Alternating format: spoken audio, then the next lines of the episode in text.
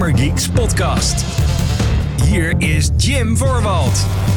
Hallo mede Gaming Geeks, wat leuk dat je luistert naar de Gaming Geeks podcast, de talkshow van GamingGeeks.nl, waarin ik en een mede geek je graag bijpraten over alles wat er gaan is in en rondom de gaming-industrie. Ik ben Jim, zoals je weet, en tegenover mij zit Star-Lord en tevens de grootste Star Wars fan van eh, dit moment, denk ik. Eh, Jesper Denel, hallo. Hallo. Hallo. Hello, hello there. Hallo daar. Het is ook echt erg. We hebben zeg maar, ehm, voordat we deze opname ingingen, hebben we denk ik op zijn minst een uur gekletst over Star Wars. Denk ik. Dat is, en dat is niet overdreven. Nee. nee. Nee, inderdaad. Nee, het is best, eh, best heftig. Maar dat komt omdat er leuke dingen gebeuren in het Star Wars-universum. Dus kijk de Book of Hmm. Boba Fett. Behalve als je de Book of Boba... Behalve, behalve als je Boba Fett wil zien. Dat is een beetje het verhaal. Nou ja, dan kan je de eerste vier episodes kijken. Ja, soort van.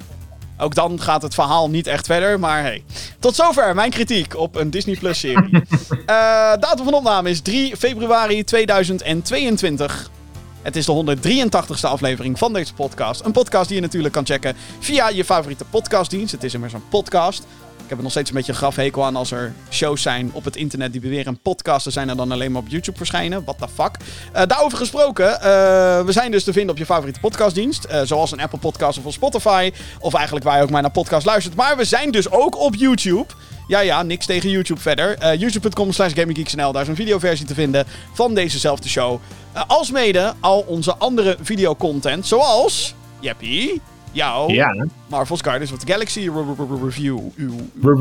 Review. Ja, ik eh, ben eh, voor het eerst in lange tijd weer in de pen gekropen. Omdat ik een game had gespeeld waarvan ik echt dacht... Hier wil ik even wat over vertellen. En dat was Guardians of the Galaxy. En eh, ja, die staat online. Ja, die kan je checken. Die kan je checken. Ik ga er niet te veel over zeggen, want anders kijk je de video niet meer. Dat snap je natuurlijk zelf ook wel. Precies. Maar we hebben het best vaak in, de, in, de, in, de, in deze show hebben het erover gehad. Mhm. En eh, nou ja, concluderende reacties, visies. Wat betreft Jesper, dat eh, hoor je dan. Ja. Of dat zie je en hoor je in, Ja. eh, in de review. Hartstikke leuk. Ben jij nog verder gegaan met die game of niet? Eigenlijk niet, nee. Nee, ik ben, hoe heet het? Ik kwam in zo'n ruimtestation-achtig ding waar, ze- waar je dan langs allerlei winkeltjes gaat en zo. Is dat Nowhere waar je dan bent? Ja, ik ben nu in Nowhere. Oh ja. Ja, Ja. ja, ja. Maar dan ben je al wel eh, op een verder. derde, denk ik. Ietsjes verder. Ja, ja. Klein beetje verder gegaan. ja, nee, er zijn zoveel dingen die ik speel tegelijkertijd. En eh, dan ben ik eigenlijk wel blij dat jij de review hebt gedaan. Want nu kan ik gewoon heel chill Guardians of the Galaxy spelen zonder dat ik het idee heb. Oh jee, mensen willen weten wat ik ervan vind. Dat, dat hoeft dan niet. Althans. Nou, ho, ho, ho, februari komt er weer aan. Ja, er, komt nou, een, er komt is echt een shitload aan games uit. Stop, stop eens met me. Want het is echt. eh, ja, nee, op het moment van opnemen. Morgen, Dying Light 2. Ja. Oh mijn god. Heb ik echt zin in. Echt, echt, echt. 500 uur! Ja, bullshit. Maar. oh wel, mijzelf kennende. Eh, nou, ik weet niet of ik er 500 uur in ga steken. Maar eh, de, de, ik ben wel zo'n idioot die zeg maar in open world games. Oeh, dit logotje wil ik van de kaart af hebben. En dit logotje wil ik van de kaart af hebben. Jim, waarom, waarom speel je nooit wat uit? Nou, dat is dus de reden. Maar ik ben alweer geen trophy hunter. Het is zo raar, eigenlijk, ben ik. Oh. Nou, ik ben, eh, ik, ik, ik ben eh, eigenlijk precies het tegenovergestelde. Ik heb, ik heb nooit echt de drang om sidequests te doen.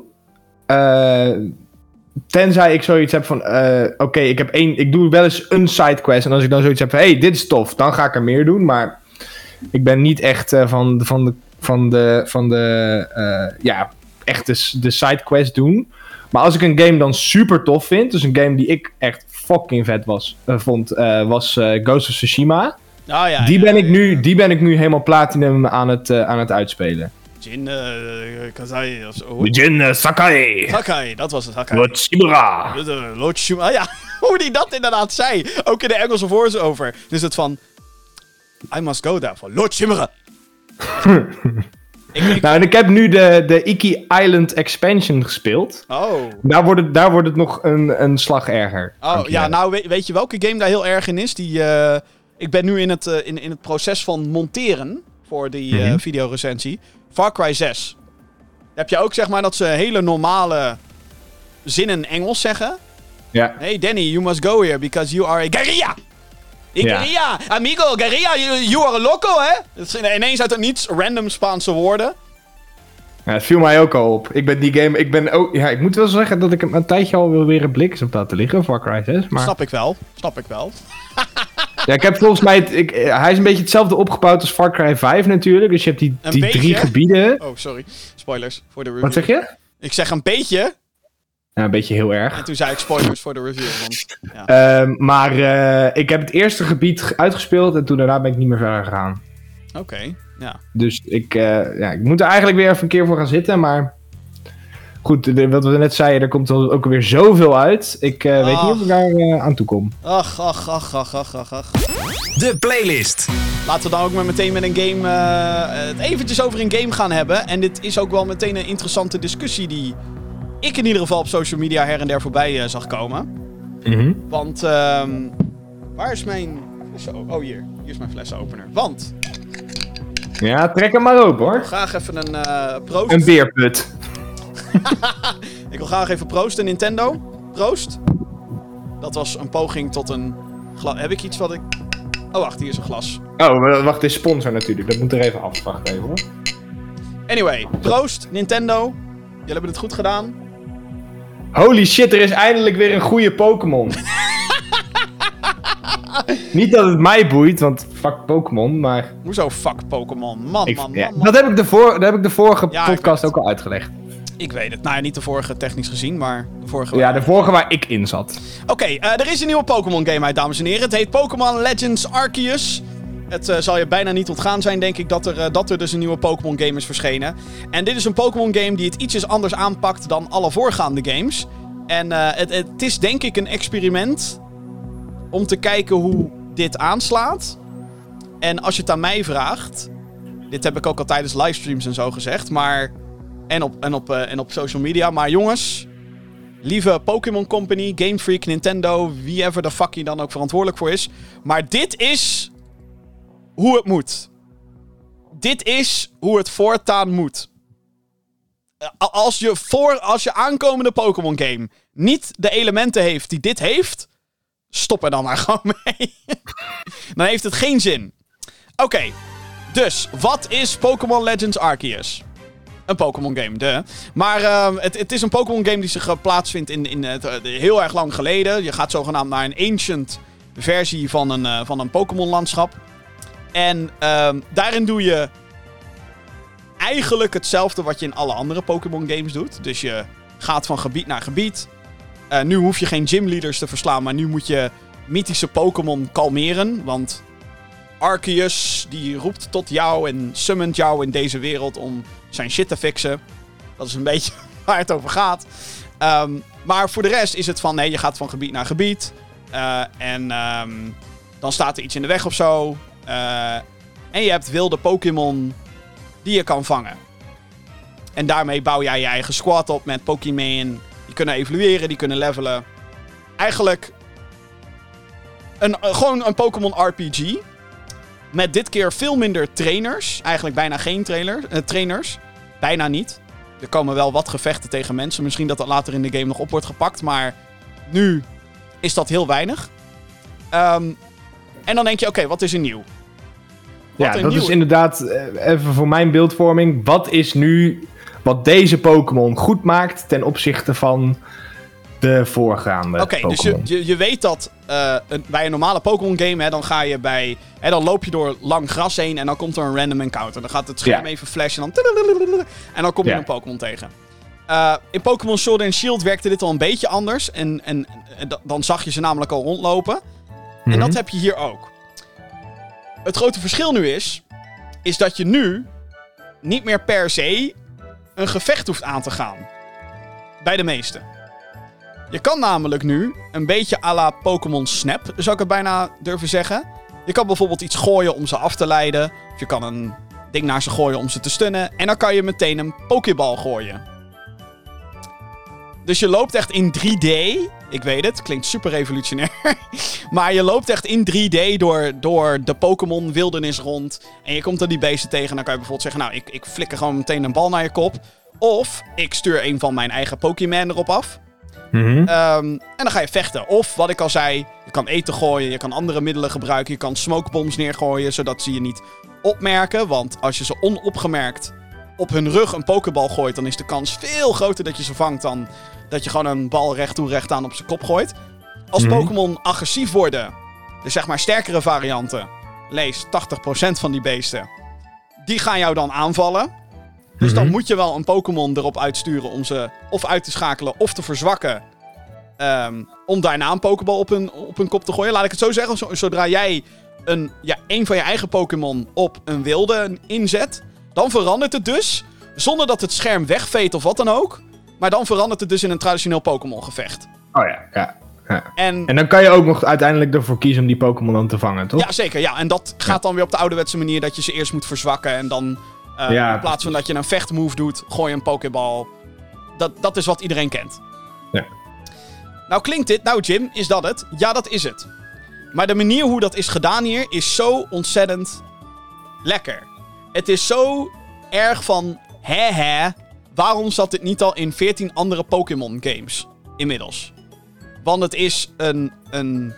Het gaat zo smooth, het gaat meteen in elkaar op, zeg maar. Dus het is gewoon, je gooit een... Je gooit, je gooit een van je eigen Pokéballs, oké, lukt niet. Je, eh, eh, Pikachu, ik kies jou. En dan Bam. En dan is meteen het gevecht. Geen fade-out of wat dan ook. Nee, gewoon. Je kan ook rondlopen tijdens het gevecht. En ik weet, het klinkt lame as fuck dat dat nu kan. Maar hey, het kan. Het is een soort van vrije camera. Het kan ook Mhm. zomaar zijn dat je twee wilde Pokémon tegelijkertijd hebt geïrriteerd. En die komen dan allebei op je af. Dus dat soort dingen is heel vet. En de game moedigt je zeg maar continu aan door Pokémon op verschillende manieren te vangen. Door te kijken, hey, is dit een grotere versie van deze Pokémon? Oh, die moet ik hebben. Want je hebt een Pokédex, zoals in alle voorgaande Pokémon. En die moet je nu invullen door research points te verdienen. En dat kan dan zijn dat je Pokémon eten geeft. Of dat je grote, heavy specimens vangt. Of alpha specimens. Je hebt alpha varianten. Dat zijn hele sterke en gigantische. Nou, die moet je dus niet uitdagen als je geen high-level Pokémon hebt. Of je hebt een briljante strategie om ze in één keer te pakken. Ehm, dat soort dingetjes zitten er allemaal in. Er zijn sidequests, er zijn main quests, er zijn allerlei gebieden waar je heen kan, waar je niet heen hoeft voor, de, voor, de, eh, voor het verhaallijn, zeg maar. Voor de verhaal... Mhm. Het verhaallijn? De, verhaal, de verhaallijn, dank je. De verhaallijn, ja. Ehm, en alles bij elkaar heeft het zo'n lekkere charme. Het heeft echt die ouderwetse poké-charme.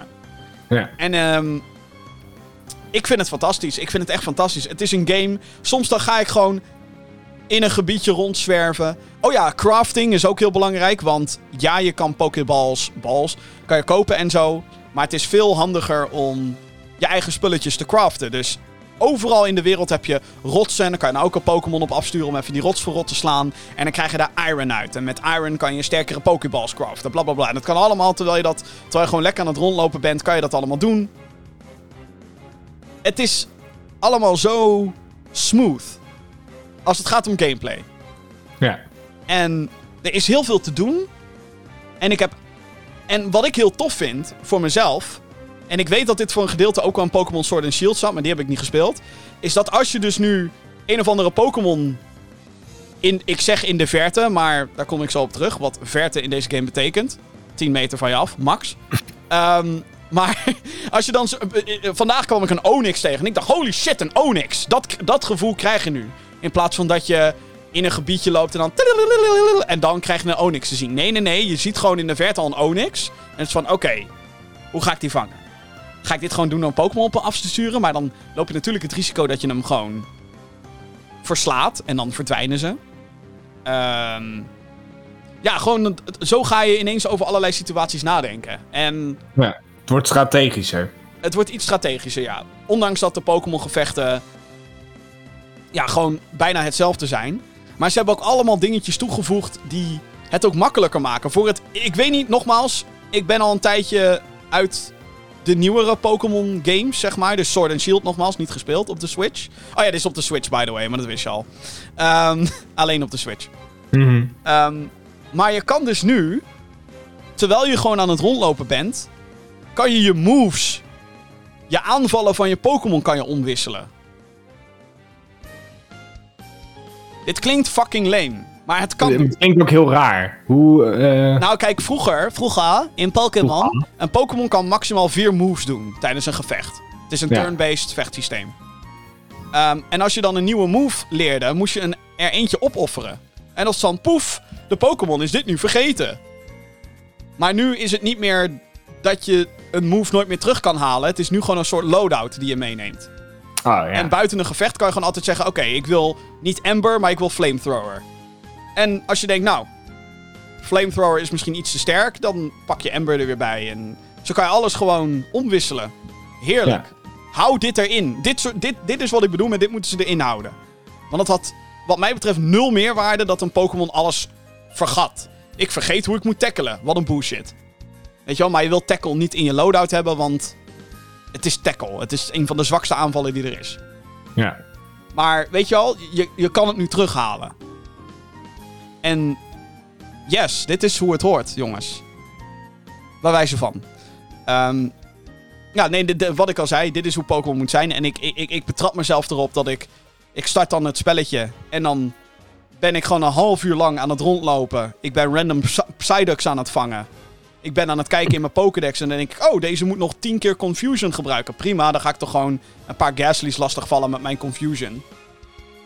En let's go. Bam, bam, bam, bam. En zo ben ik echt al... Volgens mij staat er bij mij op de teller al 15 uur. Zo. Dat is voor mij best heftig. Ik doe Ja. heel veel bullshit in de game. Ik kon al veel verder in het verhaal zijn. Ben ik niet. Ehm, maar het is echt te gek. De game is te gek. Ja, maar ik hoorde online, op de Ja. online eh, social media platforms, eh, was er heel veel te doen om, eh, over hoe deze game eruit ziet. En Ja, ik vraag me dan een beetje af, maakt de gameplay dat dan goed? Soort van. ja, eh, ja. Want, goed, ik, ik speel het helemaal verrot. En er zijn heel veel dingen gezegd al over online. En, en nu krijg je onze take. Dus hallo, leuk dat je erbij bent. Mhm. Maar ehm, ik. eh, laat ik het zo zeggen, ik speelde het niet meteen op dag 1. En dan zie je de eerste reacties natuurlijk voorbij komen en blablabla. En wat ik ook zag, waren mensen die dingen beweerden als. Je gaat toch niet klagen over graphics als de gameplay zo leuk is? Gameplay is koning. Bla bla bla bla bla. Dat soort bullshit. Nou, dat dit- is ook wel zo, maar Nou, tot op zekere hoogte tot op natuurlijk. zekere hoogte. Ja, oké, laat, ik, laat, ik, laat ik dit zeggen. Gameplay kunnen goede graphics compenseren. Andersom. Of eh, nee, eh, goede gameplay kan slechte graphics compenseren. Andersom is een stuk lastiger. Ja. Wat mij betreft. Maar. Ik denk dat heel veel mensen vergeten dat graphics vaak een onderdeel zijn van de gameplay. En dan kijk ik met name naar first-person shooters. Waarbij de impact van het wapen en hoe het wapen klinkt en hoe de animatie is en hoe een vijand omvalt, et cetera, et cetera, is heel erg je gameplaybeleving. Als de impact van een schietspel niet goed is van je wapens, dan voelen al je wapens zwak. Is Ja, en vergeet dus ook niet, in een, bijvoorbeeld in zo'n first-person shooter, als de graphics niet, ehm, niet op orde zijn, dan kun je, zeker in zo'n tactische, tactisch spel, kun je, kan het ook de gameplay beïnvloeden, doordat je dingen misschien niet goed kan zien. Dus je dingen niet goed kan inschatten of beoordelen. Ja, en even voor duidelijkheid. Ja, Pokémon Legends Arceus ziet eruit. En je overdrijft graag in dit soort kwesties, maar het ziet er oprecht, oprecht uit als een PlayStation 2 game. In breed beeld, gehD'd. That's Ja. it. En zelfs HD is dan nog... Dan, dan ben je nog aardig voor de game. Het is echt tyfus lelijk. Het is echt heel erg lelijk. Ja, de En- textures lijken gewoon heel erg low res te zijn. Het is, ah, het is echt gewoon, wat ik zei, PS2, Gamecube. Er zijn zelfs Ja. games op de Gamecube die er beter uitzien dan Pokémon Legends Arceus. En iedereen die zegt, ja, maar kijk eens wat er... Fuck off. Bullshit. Het is inderdaad schandalig hoe slecht deze game eruit ziet. Echt, echt, echt schandalig. Echt heel slecht. Want er zijn zoveel dingen die beter, mooier gedaan hadden kunnen worden. Ook voor de mensen die zeggen... Ja, maar het is op de Switch en de Switch is zo'n zwak systeem. Kijk naar fucking The Legend of Zelda Breath of the Wild. Is op de Switch. Was een fucking launch. Kijk naar Luigi's Mansion, hallo. Ja, dat is wat... Ik bedoel... Luigi's Mansion 3. Ik vind Breath of the Wild dan een iets wat betere vergelijking. Omdat dat een open wereld is. Klopt. By the way, opener dan, Bre- dan eh, eh, Pokémon Legends Arceus. Waarbij je zeg maar naar gebieden heen gaat en er zit gewoon een laadscherm tussen. En bij Breath of the Wild heb je alleen een laadscherm als je een dungeon ingaat. Maar het zijn ook de luie animaties, de, inderdaad het texturewerk, alles is blurry. Het is echt tyfus lelijk. Het is echt heel lelijk. Ja. En het is... De mensen die nu zeggen, hoe durf je erover te klagen? Fuck you. Want dit is waarom we niet vooruit gaan. En ik durf te wedden dat de reden waarom deze graphics zo shit zijn, is omdat de developers al jaren hiermee wegkomen. Pokémon Sword and Shield zagen er ook niet uit. En iedereen prima. Een van de best verkochte games op de Switch. Vervolgens komen we bij Nieuw Pokémon Snap. Game ziet er niet uit. Sorry, het ziet er ook niet uit. Mensen kopen het. Pokémon Brilliant Diamond, of eh, Brilliant, dat weet ik veel. Shining Pearl en Brilliant Diamond, dat is hem. De remakes die afgelopen november uitkwamen. Ja. Zagen er ook niet uit. Ik vond de artstijl persoonlijk heel, heel tof. Dat ze letterlijk zeg maar de artstijl van de Nintendo DS game naar 3D hebben gehaald. Naar meer 3D, maar echt gewoon ook lelijk. Ja, massaal verkocht. En ik snap het wel, want hey, het gaat uiteindelijk inderdaad om de gameplay. Ja. Maar ik vind dat wij gewoon mogen klagen. We mogen absoluut klagen over hoe deze games eruit zien. Want zeker in het geval van Legends Arceus, het is onacceptabel. Want het is echt godschuwelijk lelijk. En het draait voor geen meter. Het is zeg maar... Hè, het functioneert, gelukkig. Ja. Ja. Maar ja, wat ik al zei. De Gamecube belde, hij wil zijn graphics terug. Ja, en het is natuurlijk ook inderdaad wat je zegt. eh, we, hebben, we hebben gewoon vergelijkingsmateriaal op de Switch.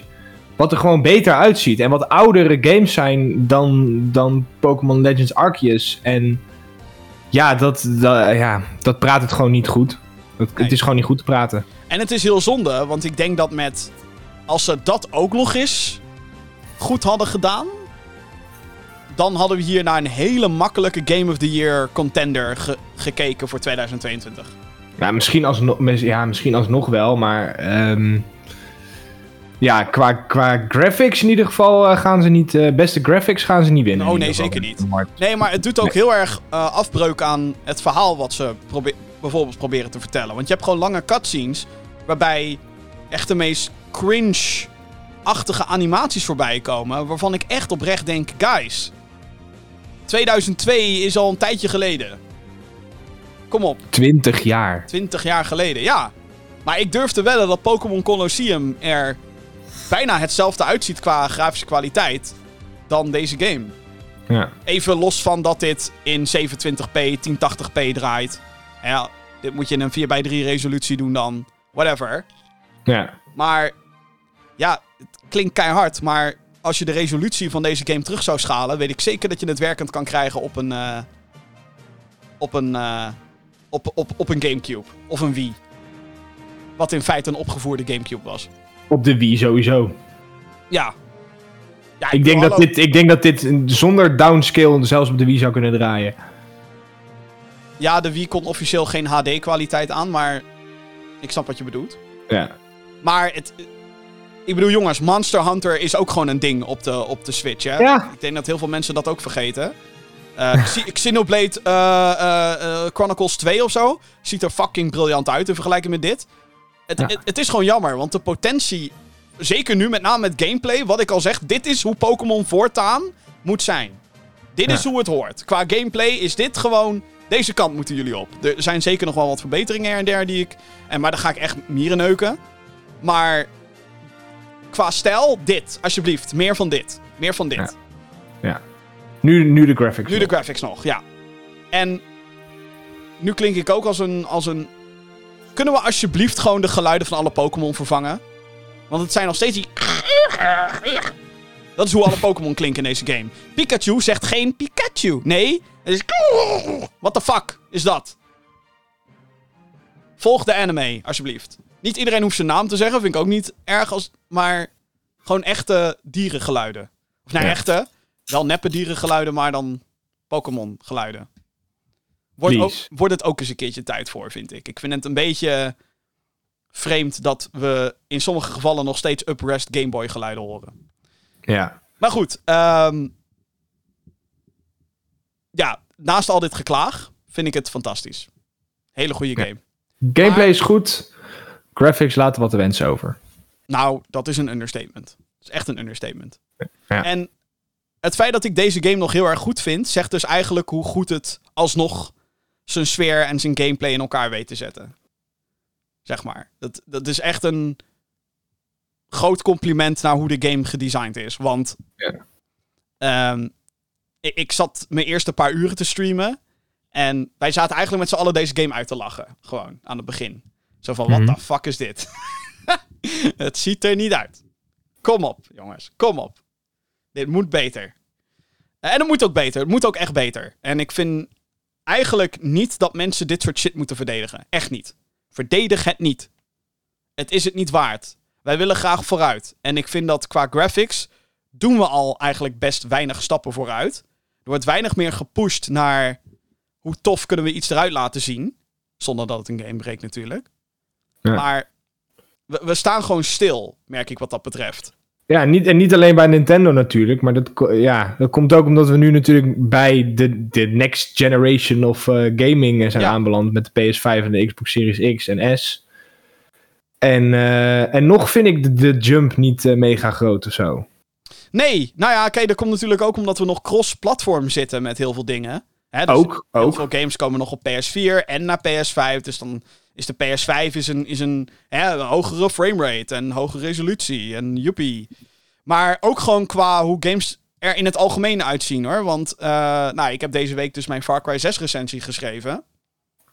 En ik heb eigenlijk voor, terwijl ik aan het schrijven was, had ik mijn eigen Far Cry 5 review voor de grap weer eens opgezet. Mhm. En ik zat zo te kijken met, wacht even, what the fuck? Identiek. Nee, gewoon beter. Far Cry 5, 5 ziet er beter uit. Oh. En dat was op mijn oude PC. Ik zit er van, what the fuck? Het is gewoon... En het is niet technisch gezien, is het waarschijnlijk gewoon hetzelfde. Denk ik, qua engine en zo en bla bla bla. Maar gewoon de atmosfeer en, de, en, de, en de, art- het art design in Far Cry 5 is superieur. Gewoon. En dan denk ik, maar hoe dan? Hoe, hoe, hoe- hè? En hetzelfde met deze Pokémon game. Dan denk ik, wacht even. Dit is jullie volgende stap wat betreft Pokémon. En dit is wat eruit komt. Ik weet niet hoe lang ze hieraan gewerkt hebben. Maar, what the fuck. Sowieso vind ik dat een groot probleem binnen Nintendo. Dat Ja. heel veel dingen heel lang duren. Zonder dat er eigenlijk een goede aanleiding voor is. Case in point. De sequel to The Breath of the Wild. Waarom duurt dat meer dan vijf jaar? Met alle respect. En dan eh, hebben we het nog niet eens over Metroid gehad. Hou op met me. Hou wel, ik, ik, nou ja, kijk, Metroid Prime 4 is opnieuw opgestart qua ontwikkeling. Dat is gewoon in zijn algemeenheid bekendgemaakt. Dus ze zijn gewoon helemaal overnieuw begonnen. Opnieuw begonnen, sorry.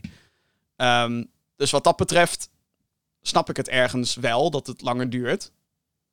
Maar ja, zo'n Breath of the Wild sequel. Ik bedoel, ze gebruiken gewoon dezelfde engine. Ze gebruiken volgens mij voor een groot deel dezelfde wereld. Denk ik. Ja. Vraagteken. Maar Zo zag het er in de trailers in ieder geval ja, uit. waarom duurt dit in godsnaam zo lang? En natuurlijk, COVID, pandemie, bla bla bla, maar dan alsnog. Sorry hoor. Op een gegeven moment ben je toch al gewoon. Ja, toch? Ja, ja. Op een gegeven moment moet je gewoon een keer vooruit. En niet, eh, Ja. je, moet, je moet blijven vernieuwen, want anders wordt het ook eh, te veel van hetzelfde. Nou ja, dat is dus het ding. Qua gameplay is dit, hè, wat ik al zei, dit is waar Pokémon heen behoort te gaan. Eh, nu de graphics nog. Ja. En dan Het is, het, is een, het is een kleine stap in de goede richting. one small step for man. One One, giant, stop, one small step for Pokémon. one giant leap for Pokémon. One small step Precies. for Nintendo. Oké, nou, tot zover mijn eerste impressies van Pokémon Legends Arceus. Raad ik de game op dit moment aan? Fuck ja. dat dan weer wel. Ja, nee, ik kan bitchen over de graphics. Zeker, zal ik altijd blijven doen. Maar eh, ja, ik ben echt heel erg aan het genieten. En eh, heel eerlijk, ik had dat niet van tevoren verwacht. Ik dacht echt van, whatever. Het zal wel. Het is, een Het is weer de zoveelste Pokémon. het is weer een Pokémon. En, en ik vond Brilliant Diamond en Shining Pearl vond ik ook wel geinig. Want dat was gewoon echt een ouderwetse Pokémon game. Hè? Maar dan in een iets nieuwer jasje. dacht ik ook, ja joh, prima. Ik vermaak me er wel mee. Maar ik, wa- ik ben echt verrast van, oké, ik vind het dus echt heel leuk. Echt heel tof. Nou, mooi. Dus eh, ik ga zweten. Want Dying Light 2 komt morgen uit. Help. Ja, dit kan toch niet, dit? Nee. Nou, eh, dan wordt, eh, wordt een nachtje doorhalen, hoor ik al wel. Pokémon uitspelen en dan morgen met Dying Light beginnen. Zometeen in de Gamer Geeks podcast. Eh, we gaan heel veel nieuws bespreken natuurlijk. Het nieuws van de afgelopen week. De makers van Shovel Knight die komen bijvoorbeeld met een nieuwe game. Battlefield 2042. Ik zet het goede tijden, slechte tijden knopje zet ik al aan. Eh, die heeft zijn updates weer uitgesteld. En we hebben weer NFT-geneuzel. Yay. Hebben we daar zin in, Jeppie? Onwijs. En we duiken ook weer even kort de mailbox in. Uh, podcast.gaminggeeks.nl, dat is het mailadres waar je dingen kwijt kan. Mocht je vragen hebben voor de show, podcast.gaminggeeks.nl. Nieuws. Het grote nieuws van de afgelopen week. Begun, the console wars have. Nou ja, dat wisten we natuurlijk al. Die is al een tijdje bezig, hoor. Die is al een tijdje bezig. Eh, we hebben het in deze podcast natuurlijk al anderhalf jaar terug of zo. We hebben het al uitgebreid gehad over Microsoft die Bethesda overneemt.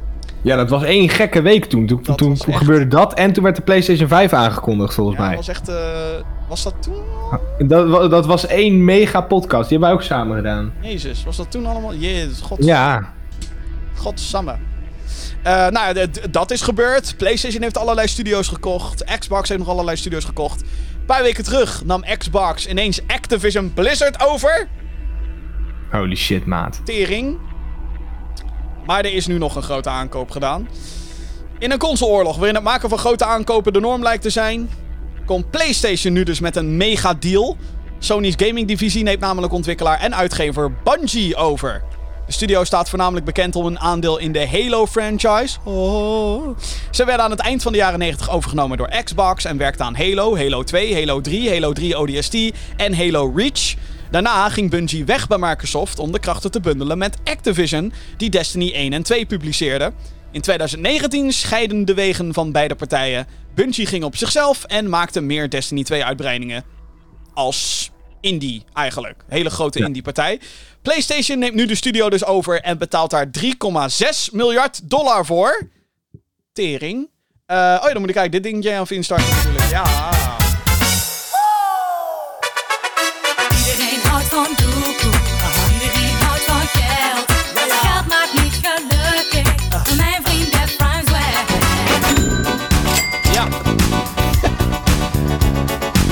Goed trouwens. 3,6 3,6 miljard dollar. Oh mijn god. Wat een bedrag. Ehm, waar was ik? Oh ja, wat opvallend is, dat zijn de statements eh, die eh, naar buiten kwamen met betrekking tot de aankoop. Eh, volgens beide partijen blijft Bungie zoveel mogelijk op zichzelf opereren. En beloven ze dat hun huidige en toekomstige titels multiplatform zullen blijven. Dit lijkt een hint op dat hun games ook naar Xbox zullen blijven komen. Naast meer Destiny 2 content is Bungie ook bezig met een volledig nieuwe game. Daarover zijn details zeer schaars. Jeppie, Ja. jouw reactie op eh, deze aankoop van PlayStation. Nou, mijn initiële reactie was... Holy shit, Matty. Holy Ja. shit, Matty. Sony komt eraan. Sony komt eraan. Sony gaat met de... Inderdaad, wat, wat je- wat je net zei. Met de maker van Halo en Destiny... Gaan ze nu eindelijk hun eigen eh, first-person shooter maken. Sony, Sony be like. What? No money? Yeah. Hier, Bungie! Ja, Maar ik, dacht, ik was echt hyped, maat, van de week. Ik, ik, eh, ik dacht echt... De console war is aan en we gaan nu... Nu gaan we vuurwerk zien, zeg maar, de komende console-generatie. Maar naarmate ik er meer over ging nadenken... en er meer er dus ook meer naar buiten kwam... Ben ik het eigenlijk, vind ik het eigenlijk een beetje een rare aankoop. ja, ja. Want, want wat je net zei, Bungie is een beetje als een pingpongballetje eh, door de industrie gegaan. Dus ze waren eerst bij Microsoft, toen naar Activision. En toen en- wilden ze heel graag onafhankelijk zijn. Overigens, daarvoor waren ze ook al onafhankelijk. Ja, Eh, ze maakten eh, toen een paar first-person shooters voor de Apple, voor de Macintosh, geloof het of niet. Oh. En dat is waarom Microsoft ze wilde hebben, want ze maakten Halo in eerste instantie voor Mac en PC. Ja. Maar de focus lag op Apple. Eh, Halo heeft ook nog een keer op het podium gestaan met Steve Jobs bijvoorbeeld. En Ja. toen dacht Microsoft, hey, dit is een hele toffe game. Die willen we hebben voor onze gloednieuwe console, de Xbox. Ja. Ja. Stukje geschiedenis, maar ga verder. Maar ja, en nadat ze dus bij Activision weggingen, ehm, ja, had ik toch wel in ieder geval het idee van ze willen graag gewoon echt onafhankelijk blijven. En ze willen gewoon lekker hun eigen ding doen. En nou ja, misschien dat de studio nu dan in zwaar weer eh, vaart en dat ze dan toch nu zijn overgenomen. Ehm, ja, en dus ook, eh, ook het feit dat ze dus zoveel mogelijk wel op zichzelf willen blijven opereren. En ook zelf de games willen blijven uitgeven. Ehm, en dat de titels multiplatform blijven. Nou, wat dat, of dat naar, de, naar Xbox komt, valt nog natuurlijk een beetje te betwisten. Want multiplatform is natuurlijk ook PlayStation en PC. Ja, dat is ook precies, multiplatform. ja. Ehm, want bijvoorbeeld als je nu kijkt naar God of War, is nu ook eh, multiplatform. Ja. Maar goed, het, het- ja, ik vind het gewoon een beetje raar of zo. Eh, zeg maar, want PlayStation betaalt dus 3,6 miljard dollar hiervoor. Maar ze blijven wel onafhankelijk. En ze blijven wel games ook voor andere platforms maken. Ja, hmm. Ja, nee, het is een rare. Het is, het, hoe meer ik van die statement, statements las, hoe vreemder ik het ook vond.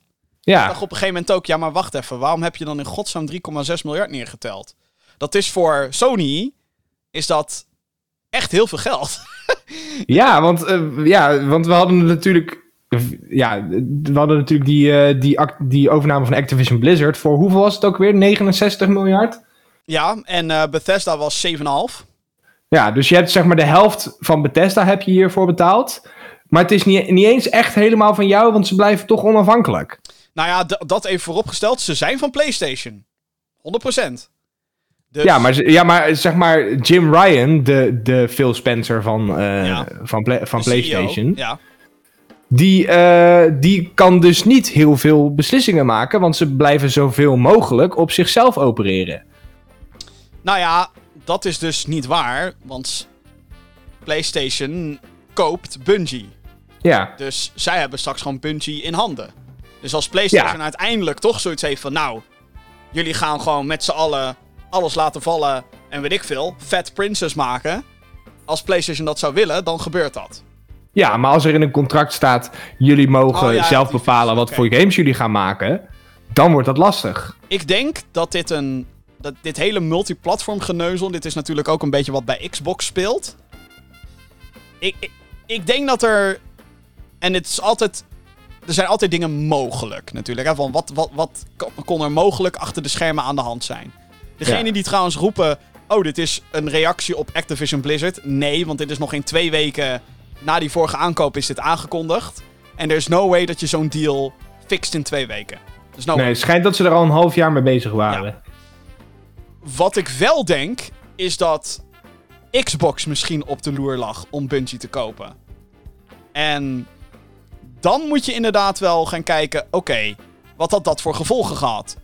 Xbox is eigenlijk best duidelijk. Die zeggen, joh, we blijven dingen uitbrengen op andere platforms als dat logisch blijft. Dus Minecraft, tuurlijk komt dat naar Switch, tuurlijk komt dat naar PlayStation. Een nieuwe uitbreiding voor Elder Scrolls Online, tuurlijk komt dat naar PlayStation. We zijn niet helemaal gek geworden, maar Ja. En waarschijnlijk met Call of Duty straks ook. Call of Duty, hetzelfde verhaal. Dat blijft voorlopig nog wel PlayStation. Maar Elder Scrolls 6. Ik denk toch echt dat we kijken naar een Xbox en PC-only release. Ik denk echt niet Ja. dat we dan kijken naar een PlayStation game. Ehm, want je koopt niet voor niets zoveel dingen. En kijk, Nou ja. de, de oorlog die er natuurlijk gaande is, is niet zozeer meer met hoeveel consoles kunnen we verkopen. Alhoewel, Nee, het is Game Pass. het is Game Pass. Het is een abonnementsdingetje. Ja. En het, ik kan me ergens zo voorstellen dat Xbox misschien op de loer lag. Dit weten we. Dit is allemaal speculatie wat ik nu doe, hè. Maar het kan natuurlijk zo zijn dat Xbox op de loer lag om Bungie te kopen. Dat Bungie misschien nog naar PlayStation is gegaan met... Yo, we hebben hier een aanbod liggen, maar wij willen eigenlijk hartstikke onafhankelijk blijven. En waarschijnlijk... al- Als, als dit zo is, dit is allemaal als, als, als. Maar stel, Xbox lag op de loer. Of eh, ja, Xbox lag op de loer. Bungie zegt, ja, maar wij willen onafhankelijker blijven. Yo, PlayStation. Er ligt nu iets van een deal met Xbox, maar we willen eigenlijk gewoon ons eigen ding blijven doen. Ehm, willen jullie voorkomen dat shit alleen maar naar Xbox Game Pass gaat? Daar, daar komt het op neer. Ja. En misschien dat PlayStation op basis daarvan heeft gehapt. Ehm, maar dit is allemaal één theorie van velen. Ik denk dat de enige manier hoe zij overgekocht konden worden is als ze inderdaad onafhankelijk zouden blijven. En Ja. ik denk dat Bungie hier een gigantische gunst is gedaan, omdat steeds meer Chinese bedrijven aandelen kochten in Bungie. Wat natuurlijk op een gegeven moment best wel gevolgen gaat hebben. Ja. En dat is nu een soort van. Nu gaan ze van China naar Japan. Nou ja. Voor zover ik weet is eh, Japan geen communistische staat die gerund wordt door dictatuur. En waar slavernij nog gewoon een ding is. Ehm, een grote ding, laat ik het zo zeggen. Eh, dus misschien is dat wel goed voor Bungie. Dat ze wat dat betreft nu een soort van hun handen schoon kunnen vegen. Ehm, maar ja, wat dit betekent voor hun games, ik vind dat inderdaad heel vaag. Hoe ze Ja. dat nu, hoe ze nu toch soort van, met PlayStation erbij hoor, ze nu soort van de good guy proberen te spelen. Terwijl hiervoor had je nog like deals met Bethesda om games van hun alleen op PlayStation en PC uit te brengen. Ghostwire Tokyo en Deathloop.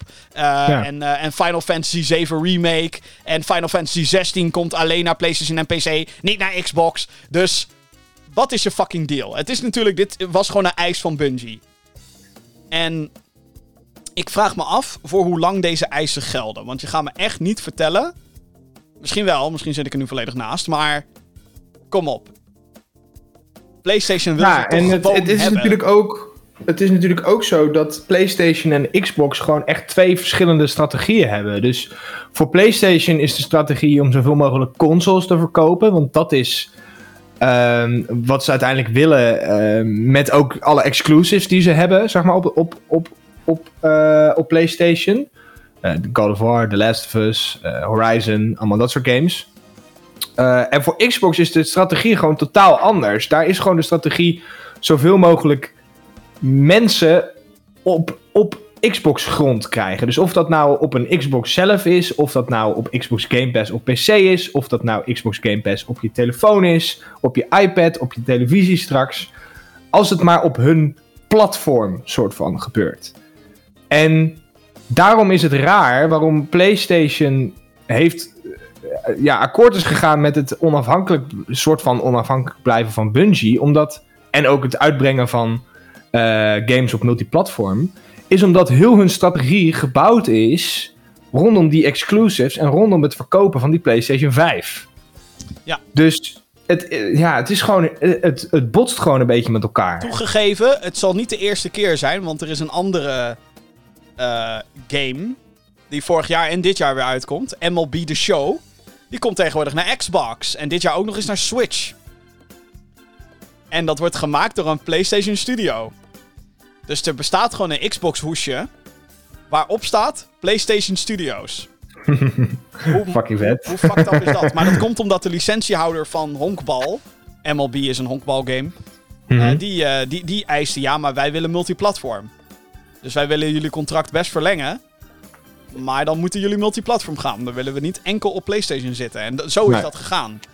Eh, dus dat laat wel zien dat PlayStation wat dat betreft ietsjes milder is geworden. Maar inderdaad, Nou ja, en ook, want ze hebben natuurlijk ook een aantal games nu op PC uitgebracht. Wat ook Microsoft-platform is. eh, ja. Tot op Ja. zekere hoogte. Want Ja. als je Windows draait, dan betaal je indirect aan Microsoft. Ja, nou is dat natuurlijk ook de vraag, maar... eh, maar als je een game op Steam koopt en die is van PlayStation, dan gaat er geen geld naar Microsoft per se. Nee, nee. Maar ze hebben, Microsoft heeft al het geld verdiend aan het feit dat jij Windows draait. Ja, maar op die manier... hmm. Ja, ja.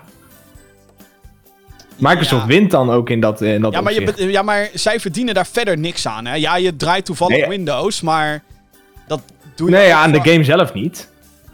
Nee, precies. Dus dat, dat is wat ik... Maar je hebt wel een PC staan. Ja, maar ja, dat vind ik wel heel erg ver gezocht hoor. Ja, ah, Jim. Heel ver gezocht deze. Maar dit is, de, dit is het spelletje van Microsoft, hè? Ja, nee, het spelletje van Microsoft is straks dat Call of Duty op PlayStation komt. En dan Microsoft denkt, haha, winst. op PlayStation. Voor ons. dat, Ja, dat is zeg maar veel directer. En dat is Ja. straks ook met dan de, de nieuwe Destiny expansion. Hey, op Xbox. Woehoe! Ja, ze- Dus- maar ze hebben ook al wel weer gezegd dat er geen Destiny 2 expansions nu voorlopig komen die eh, PlayStation exclusive eh, Ja, zijn. nee, nee, nee, nee dat gaat, dat- maar dat komt op Xbox. Dus dan verdient PlayStation geld aan mensen die op Xbox Ja, dat is kopen. waar. Ja. Dat is zeg maar de hele wisselwerking die nu gaat plaatsvinden. Ja. En ik vraag me oprecht af of de prijs wel goed was. Want hè, we hadden Die het al, 3,6 miljard. ja, we hadden het over de helft van Bethesda. Ik weet niet hoor, ik zou denk ik veel liever de helft van de Bethesda IP's in studio's willen hebben dan Bungie op dit moment. Ja. Met alle respect naar Destiny 2, want ik weet dat een aantal mensen daar fucking verslaafd aan zijn. Ik ben er, zoals je misschien merkt, daar niet eentje van. Ik ook niet. Maar wat, wat, wat is hun doel Ja. nu eigenlijk? En ik kan me. Dit is heel voorbarig. Ook met betrekking tot Call of Duty. Want ik zei ook, op een gegeven moment gaat Call of Duty gewoon exclusive voor jongens. Op een gegeven moment. Niet nu. Ja. Maar dat zal wel nu al door Microsofts hoofd, hoofd natuurlijk. Ze doen het voorlopig niet. Waarschijnlijk ook omdat er allerlei contracten al zijn getekend waar ze zich aan moeten houden. En dat zal ook bij Bungie zo zijn, on- ongetwijfeld. Ehm, maar ja, dat is natuurlijk wel een strategie die ze straks kunnen toepassen. Kijk, het Ja. feit dat straks Call of Duty naar Game Pass komt, is al een grote hit voor PlayStation. Dat is wel. Uh, uh, oh fuck. En we weten natuurlijk dat PlayStation ook met een eigen variant van een Game Pass-achtig iets bezig is. En daar zou Bungie wel een grote rol in kunnen spelen. Maar Ja, nou ja, mijn, mijn eerste reactie toen ik dus het nieuws hoorde was van... Holy shit, ze gaan een first-person shooter maken. Want PlayStation heeft, heeft op dit moment niet een Call of Duty eh, Battlefield-achtige shooter. Nou, sterker nog, ze hebben geen ze- Halo, ze hebben geen Gears, ze hebben geen... Nee, nee die ze, die ze, maar die ze exclusief voor PlayStation hebben. Dus mijn eerste reactie was van... Holy shit, ze gaan een first-person shooter maken samen met Bungie. Ja. Dus dat zou, dat zou dan dus de reden kunnen zijn waarom ze nu Bungie hebben gekocht. Zodat ze hun aan het werk kunnen zetten voor een first-person shooter exclusief op PlayStation. Ja, maar dat Wat, is dus wat, niet wat, wat er- misschien dat, dat verlies van Call of Duty enigszins zou kunnen compenseren. Maar dat staat dus niet in alle statements die ze hebben gemaakt. En dat, Nee. dat vind ik dus heel vreemd. Dat ze continu blijven hameren. Nee, alles wat te doen wordt multiplatform. Alles wat te doen blijft voor iedereen, zogenaamd. Maar dan denk ik... Wat de fuck ben je aan het doen, PlayStation? Like, je had voor 3,6 miljard had je heel wat andere studio's kunnen kopen, denk Ja. ik. Sterker nog, met 3,6 miljard kom je denk ik al een heel eind om gewoon te zeggen... Yo, Square Enix. Niet dat dat voor 3,6 miljard genoeg zou zijn, maar... Yo, Konami. Ja, Konami, geef ons al je fucking videogame IP's nu. Geef ons Silent Hill. Ja, geef ons Castlevania, geef ons Metal Gear, want dat is wel een big deal. Bomberman is dan ook ineens van PlayStation, by the way. Als ze dat zouden... M- Misschien zijn ze dat nog steeds aan het doen, hè, want... Als ik PlayStation was, zou ik al lang aan die onderhandelen. Ik denk ook dat dat wel een dingetje is. Ik ga nu Twitter checken. Ik ga nu Twitter checken. Of er zal het zien. toevallig Ik zal het ineens... bed zien. Nee, nee, niks gebeurd. Nee, dat Oké. niet. Oké, mooi. Oh, wel Lord of the Rings iets. Oh jee. Oh. Lord of the Rings on Prime. Is er een trailer? Nee, een poster. Oh. Joepie. Niet boeiend. Oké. Ehm, nee, maar dat, dat, ja, dat is, dat is, dat is, dat- dat- het is zo'n rare bungee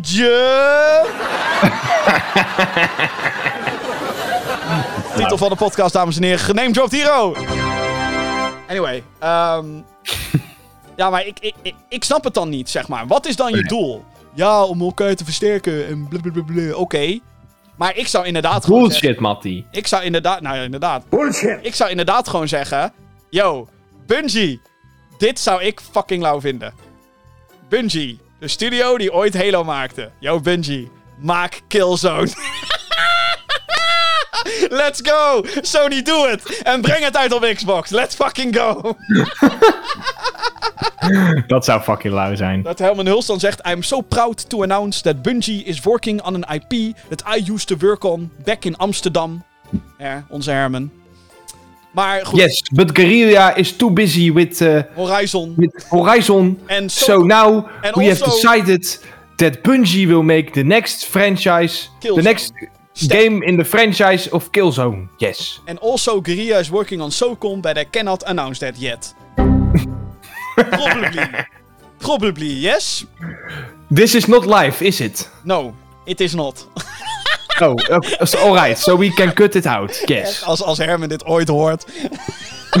Wat de fuck zijn dit voor idioten, joh. Ehm, maar eh, Herman, wat de fuck ben je aan het doen? Dat, willen, dat zouden we wel graag willen weten. En dan geen PR, nou ja, wel PR gelukkig. Herman, what's on your mind? Ja, wat zit er aan uw gedachten? Yes. Ehm, Waarschijnlijk Horizon op dit moment. dat, nou ja, ik denk dat hij, nou ja, weet ik niet. Hij is nu natuurlijk hoofd van eh, studio's. Mhm. Dat ook. Hij moet nu Bungie erbij gaan managen. Ja. Ja, Hij krijgt, eh, hij krijgt nog even een eh, dagtaak erbij. ja. Nee, maar dit is, ja... Het, het, het is in eerste instantie een, een, een, een mega-aankoop, omdat het inderdaad gewoon gaat om een grote partij en een legendarische studio, bla bla bla. Ja. Maar dan, wat de fuck is je doel dan? Ik hoop stiekem toch wel dat ze natuurlijk gewoon gaan pushen naar meer en betere content. Ik hoop ergens wel, maar dit klinkt misschien fucking greedy vanuit mij, dat dit betekent dat Bungie niet alleen maar meer bezig gaat zijn, waarschijnlijk niet, met Destiny 2. Nou ja. Maar dat er echt weer wat nieuws uit die studio komt. En ik weet het, Destiny expansions zijn ook nieuw, bla bla bla. Maar ik speel geen Destiny en ik ga dat ook niet meer doen. En de reden waarom is omdat A. Het is al zo lang geleden sinds dat ik Destiny gespeeld heb dat ik geen idee meer heb waar het over gaat. B.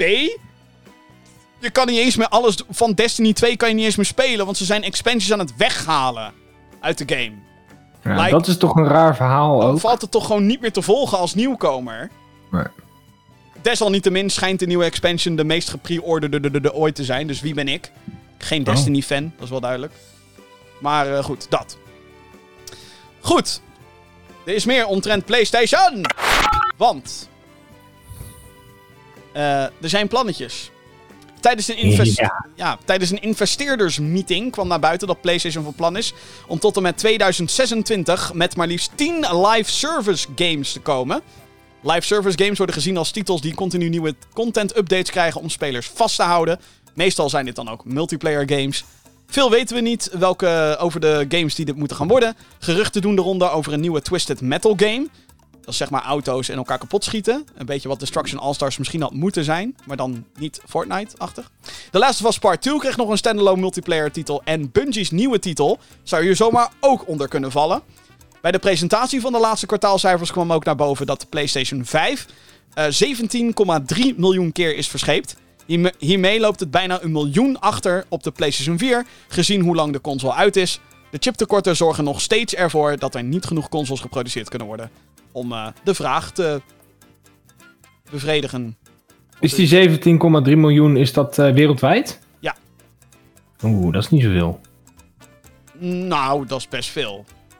Ja? Het, voelt, het voelt als niet heel veel of zo, maar ik heb misschien gewoon geen besef van hoeveel 17,3 miljoen Dat, is. dat is best veel hoor. Straks hebben we nog een recordje van Nintendo. En als je dan er- ervan uitgaat, Oh met, ja. met het Ja, chiptekort en zo, dan... Ja, Maar eh, live service games van PlayStation. ja hmm. ik, heb, ik ben gewoon een beetje sceptisch omtrent live service games. Ja. Want de live service games die ik eh, in, mijn- in het verleden gespeeld heb, die zijn super kut gelaunched. Zeg maar, die hadden echt een launch waar je, waar je, waar je echt niet vrolijk van werd. Ja. En dan langzamerhand werd, het dan, werd de game dan opgelapt en werd het eigenlijk een hele goede game. Naarmate van tijd. En dan trekken ze de stekker eruit. En in dat, eh, het, voorbeeld waar ik nu over heb is eh, Star Wars Battlefront 2. Komen we zo meteen ook nog op terug. Maar Sea of Thieves is ook zo'n voorbeeld. Nou, maar daar is de stekker toch nog niet uitgetrokken. Daar is, daar is inderdaad de stekker nog niet uitgetrokken. Maar dat is ook een game die echt een fucking slechte launch had. Maar wel nu eh, echt supergoed is terug, teruggekomen daarmee. Ja. Ehm, dus ik ben een beetje sceptisch. 10 live service game, want dat zijn er echt heel veel in eh, vier jaar tijd. Ja, nu tot en Zie met... het allemaal ja. maar eens vol te houden. Ja, nou ja, kijk, eh, als Bungie's volgende titel, dat zal dan een live service... Nou ja, we kunnen er zeg maar al soort van van uitgaan dat dit er drie worden. Kijk, dat ze dan ook continu online blijven, hangt natuurlijk af van het succes. Ja. Komen we zo op terug. maar ehm, ja, 10 is dan inderdaad wel heel veel. En dat, ik denk dat heel veel van de, van de titels waar we hiermee te maken hebben, dat zijn dan titels met studio's. Laat ik het zo zeggen. Sony heeft al over heel veel dingen gezegd. hey, wij maken een game met Jade Raymond. En die heeft een nieuwe studio gestart. Dat heet Haven of zo. Eh, Ja. Devotion Games van oud Call of Duty developers komt met een game. Ik denk dat dat, ik denk dat we nu de donder op kunnen zeggen dat dat allebei ook live service games gaan zijn. En live service kan overigens, wat ik al zei, het hoeft niet per se multiplayer te zijn trouwens. Ehm, neem bijvoorbeeld, en ik weet, niet dat, ik weet dat niet iedereen dit wil horen, maar neem bijvoorbeeld Ubisoft met Assassin's Creed. Het is totaal niet de richting van, waarvan ik wil dat het erin gaat, maar ook zij gaan natuurlijk richting live service. En je kan skins kopen, er Ja. komen events in de game. Terwijl je niet per se multiplayer speelt. Dus om maar even aan te geven dat we het niet, hier niet per se alleen maar over multiplayer shit hoeven te hebben. Eh, co-op zou bijvoorbeeld ook kunnen. Co-op games, weet ik het allemaal. Eh, maar het is inderdaad heel veel. Eh, heel veel mensen zijn ook bang dat dit ineens ehm, ten koste gaat van singleplayer games. Ik denk het eerlijk gezegd van niet. Ehm, Ik zie niet waarom je geen singleplayer zou kunnen maken met, met een live service model. Nou ja, dat is, nou, Call of Duty doet dat bijvoorbeeld. Hè? Call of Duty heeft elk jaar een campaign. Ja, Dat is singleplayer. En heeft daar... ja en, bijvo- en Assassin's Creed die je net noemde. Ja. Dat is ook een live service. Ja, precies. En is singleplayer. Nou, Ja. is, hè, nou is Assassin's Creed nogmaals de kwaliteit daarvan, daar twijfelen heel veel mensen aan. Maar Mhm. ik zit nu even hard op te denken wat dan een, een, een live service game zou kunnen zijn. Waar PlayStation fans misschien dan ook. Ja, ik persoonlijk zou heel erg blij worden van een nieuwe Killzone of Resistance. Ja. Daar kan je ook op multiplayer aspect natuurlijk heel veel mee. Een live service aspect. Ehm, Mhm.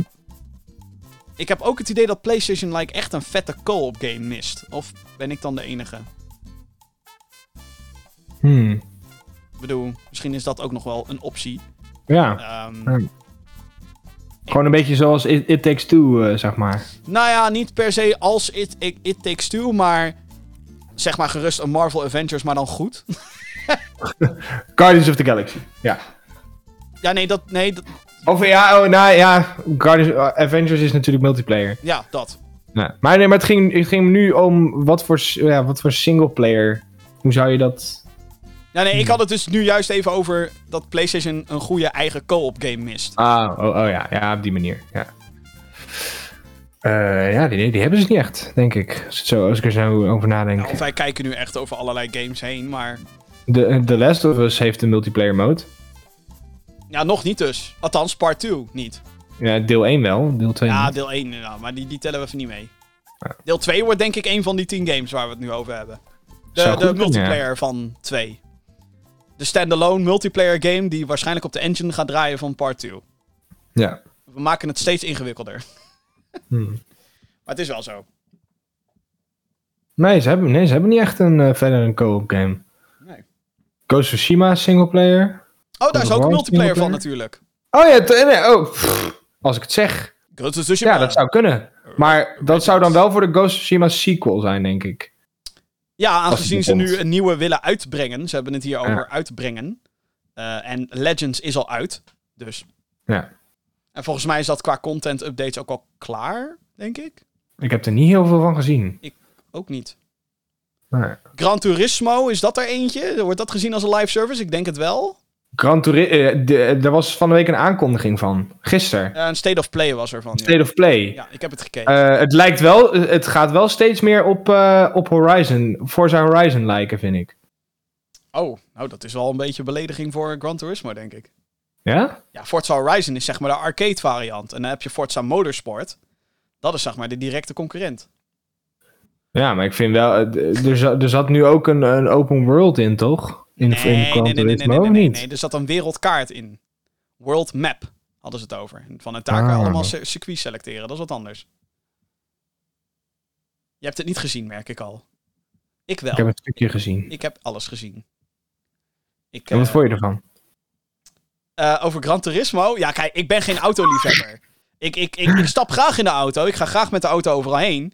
Maar nee, ik ben, dat is, het is echt voor... voor, voor als, je, als je heel erg bent van de carporn, dan...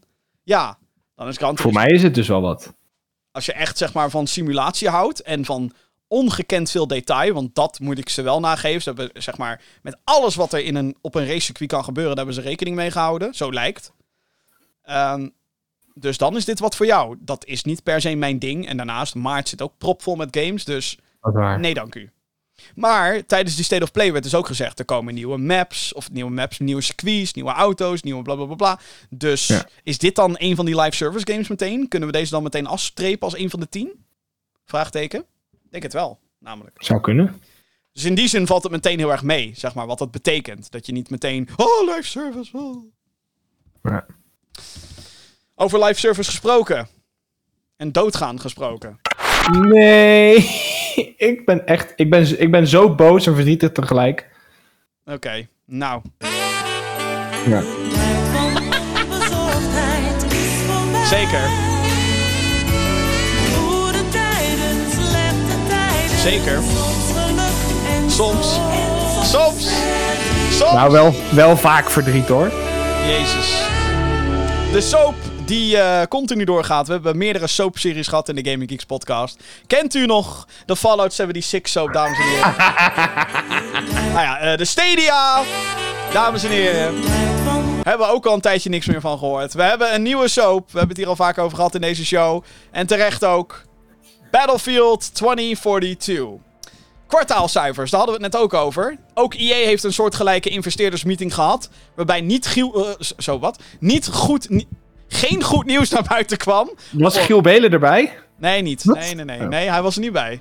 Oh. Die eh koekeroe, die is nog eh, gekke drankjes aan het verkopen, denk ik. Hij lag nog in bed. Ja, nou misschien dat hij... Dat, die, dat- de developers van DICE die gekke drankjes van hem hadden. Want, ja. godsamme. Ja. Even overnieuw. Ook EA heeft een soortgelijke investeerdersmeeting gehad... waarbij niet goed nieuws naar buiten kwam voor Battlefield 2042. Allereerst werd een dag voor deze meeting bekendgemaakt dat seizoen 1...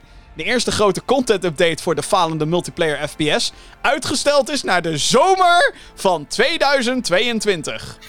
U hoorde het goed, seizoen 1 voor een game die in november uitkwam naar de zomer van 2022. Oké, dit is ongekend hoe lang het duurt voor een dergelijke game. Daarnaast is ontwikkelstudio DICE nog steeds bezig met basisfuncties zoals voice chat en een normaal scorebord. Op dit moment kan je zeg maar niet zien hoeveel kills je hebt gemaakt en wie er daadwerkelijk bovenaan staat van je team. Alleen van je squad. Whatever. Tijdens de investeerdersmeeting werden geen verkoopcijfers voor Battlefield 2042 bekendgemaakt. CEO van eh, EA, Andrew Wilson, wist enkel te zeggen dat de game een teleurstelling was. En het maar al te bekende, en ik quote: We are committed to the future of Battlefield 2042. Iets wat de uitgever ook al zei bij Star Wars Battlefront 2, Battlefield 5 en Anthem. Alle drie titels, eh, alle drie titels waarvan support eerder werd stopgezet dan initieel gepland.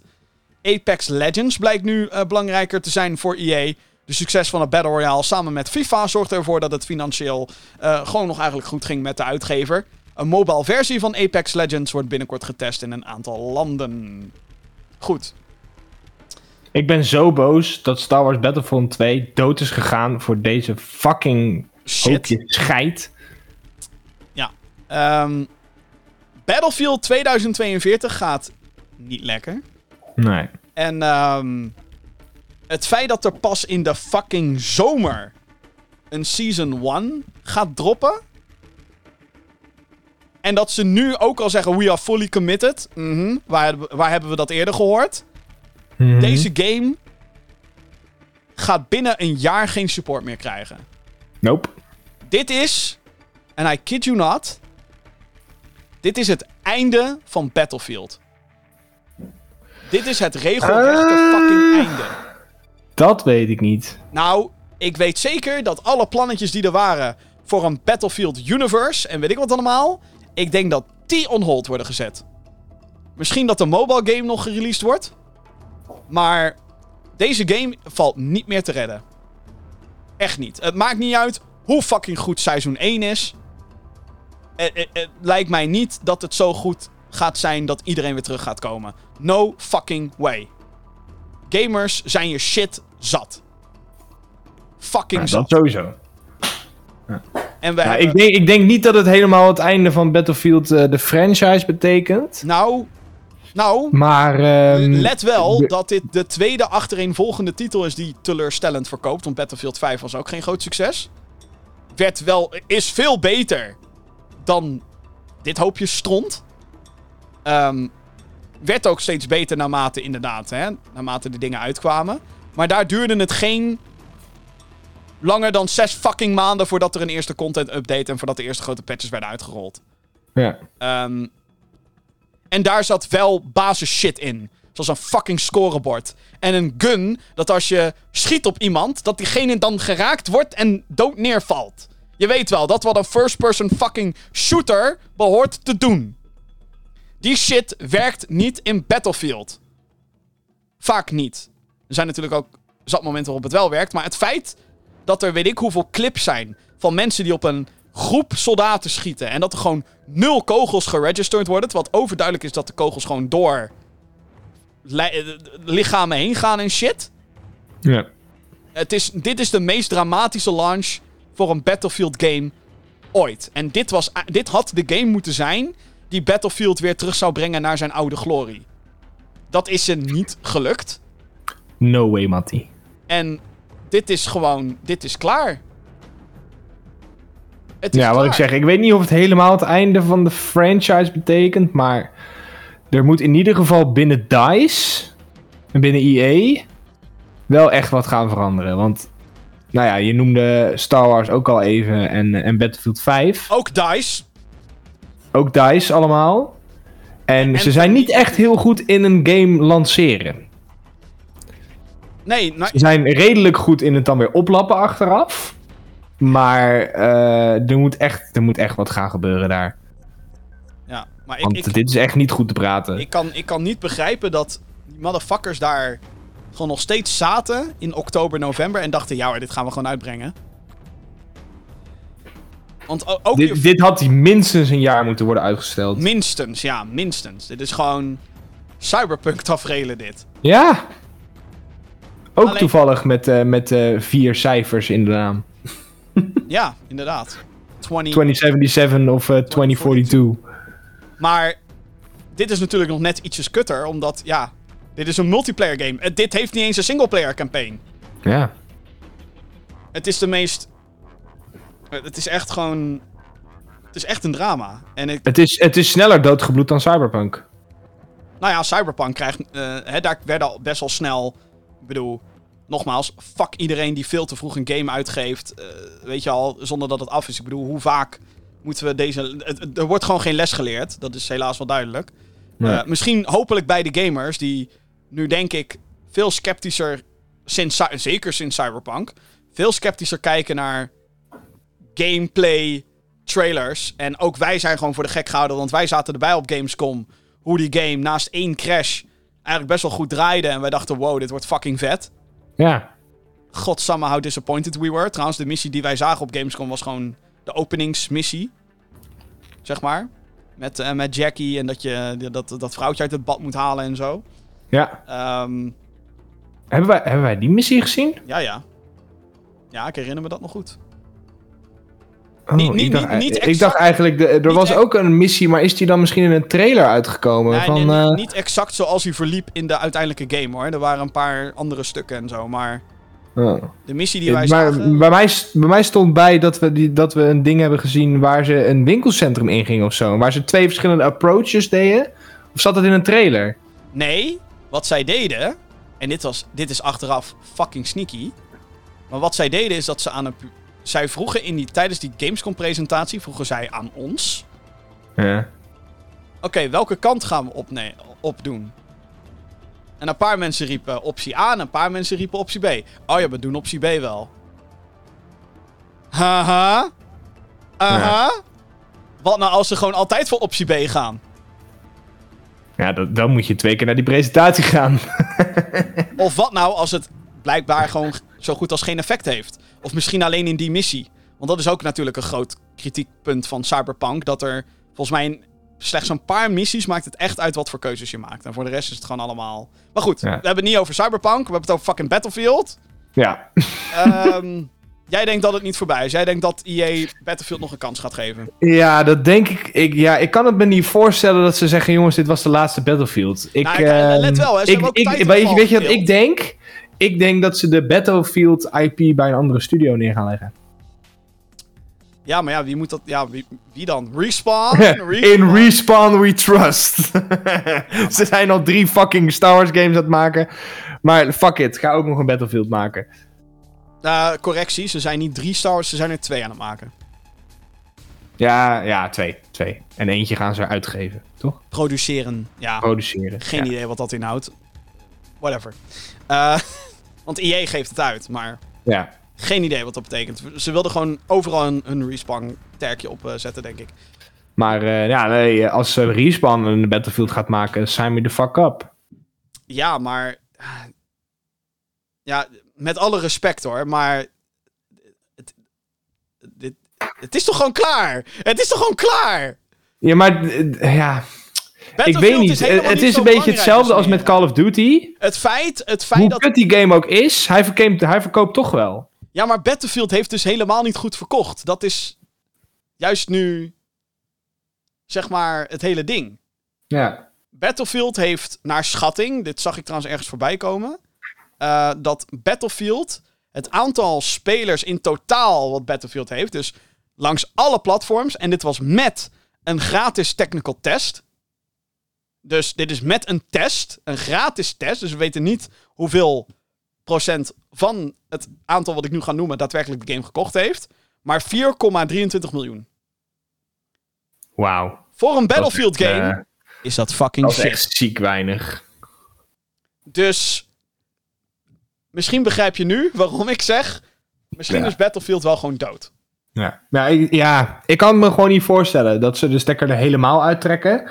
Maar misschien dat ze gewoon Battlefield voor een jaartje of vier, vijf even in de ijskast laten liggen. Ja, dat ze daarna zeggen. Hier is een goede De, game. de, de reboot of Dit zo. keer beloven Battlefield we het. reboot. We beloven het dat het dit keer. Maar dat is natuurlijk ook gewoon een, een beetje het kutte. Want Battlefield. Er komt niet elk jaar een nieuwe Battlefield. Ten opzichte van een Call of Duty bijvoorbeeld. Battlefield 5 is ook. Maar tussen aanhalingstekens drie jaar geleden. Ja. En drie jaar later komen ze met deze shit.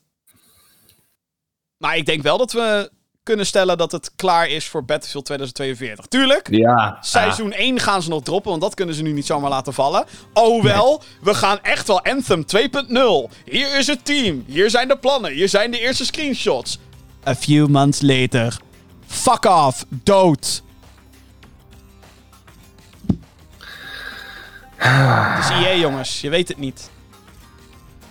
Helemaal klaar mee. Nou, iets vrolijkers dan? Ietsjes leukers? Ja. ja, doe maar even leuk nieuws. Iets, iets is leukers? Oké. Ja. Nou, het is wel een gym dingetje dit hoor. Nou, ik ga even koffie halen. Nou, godsamme. wat erg. Daar heb ik een geluidje voor. Oh, wat erg! Juist.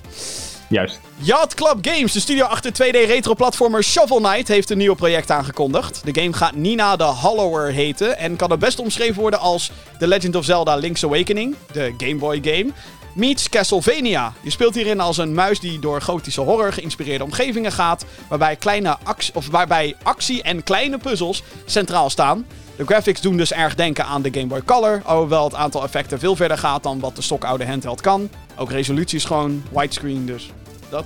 Eh, verrassend is dat er ook een Kickstarter is verschenen voor de titel, ondanks dat Yacht Club Games inmiddels ook titels publiceert van andere ontwikkelaars. Op het moment van opname staat de teller rond de half miljoen dollar. En is het project dus succesvol gefinancierd. Het doel was namelijk 300.000 dollar. Nou, daar zijn ze al lang overheen. Volgens de Kickstarter-pagina staat de game gepland voor eind 2023. Naast Mina de Hollower komt er ook nog eh, een Shovel Knight spin-off Shovel Knight Dick. Anderhalve maand geleden verscheen Shovel Knight Pocket Dungeon.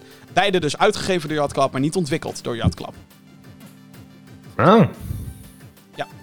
Ben benieuwd. Nou ja, ik eh, heb hier eigenlijk al heel erg veel zin in. Ja. Eh, ik ben groot fan van het originele Shovel Knight. Eh, I kid you not, Shovel Knight Pocket Dungeon is ook echt te gek.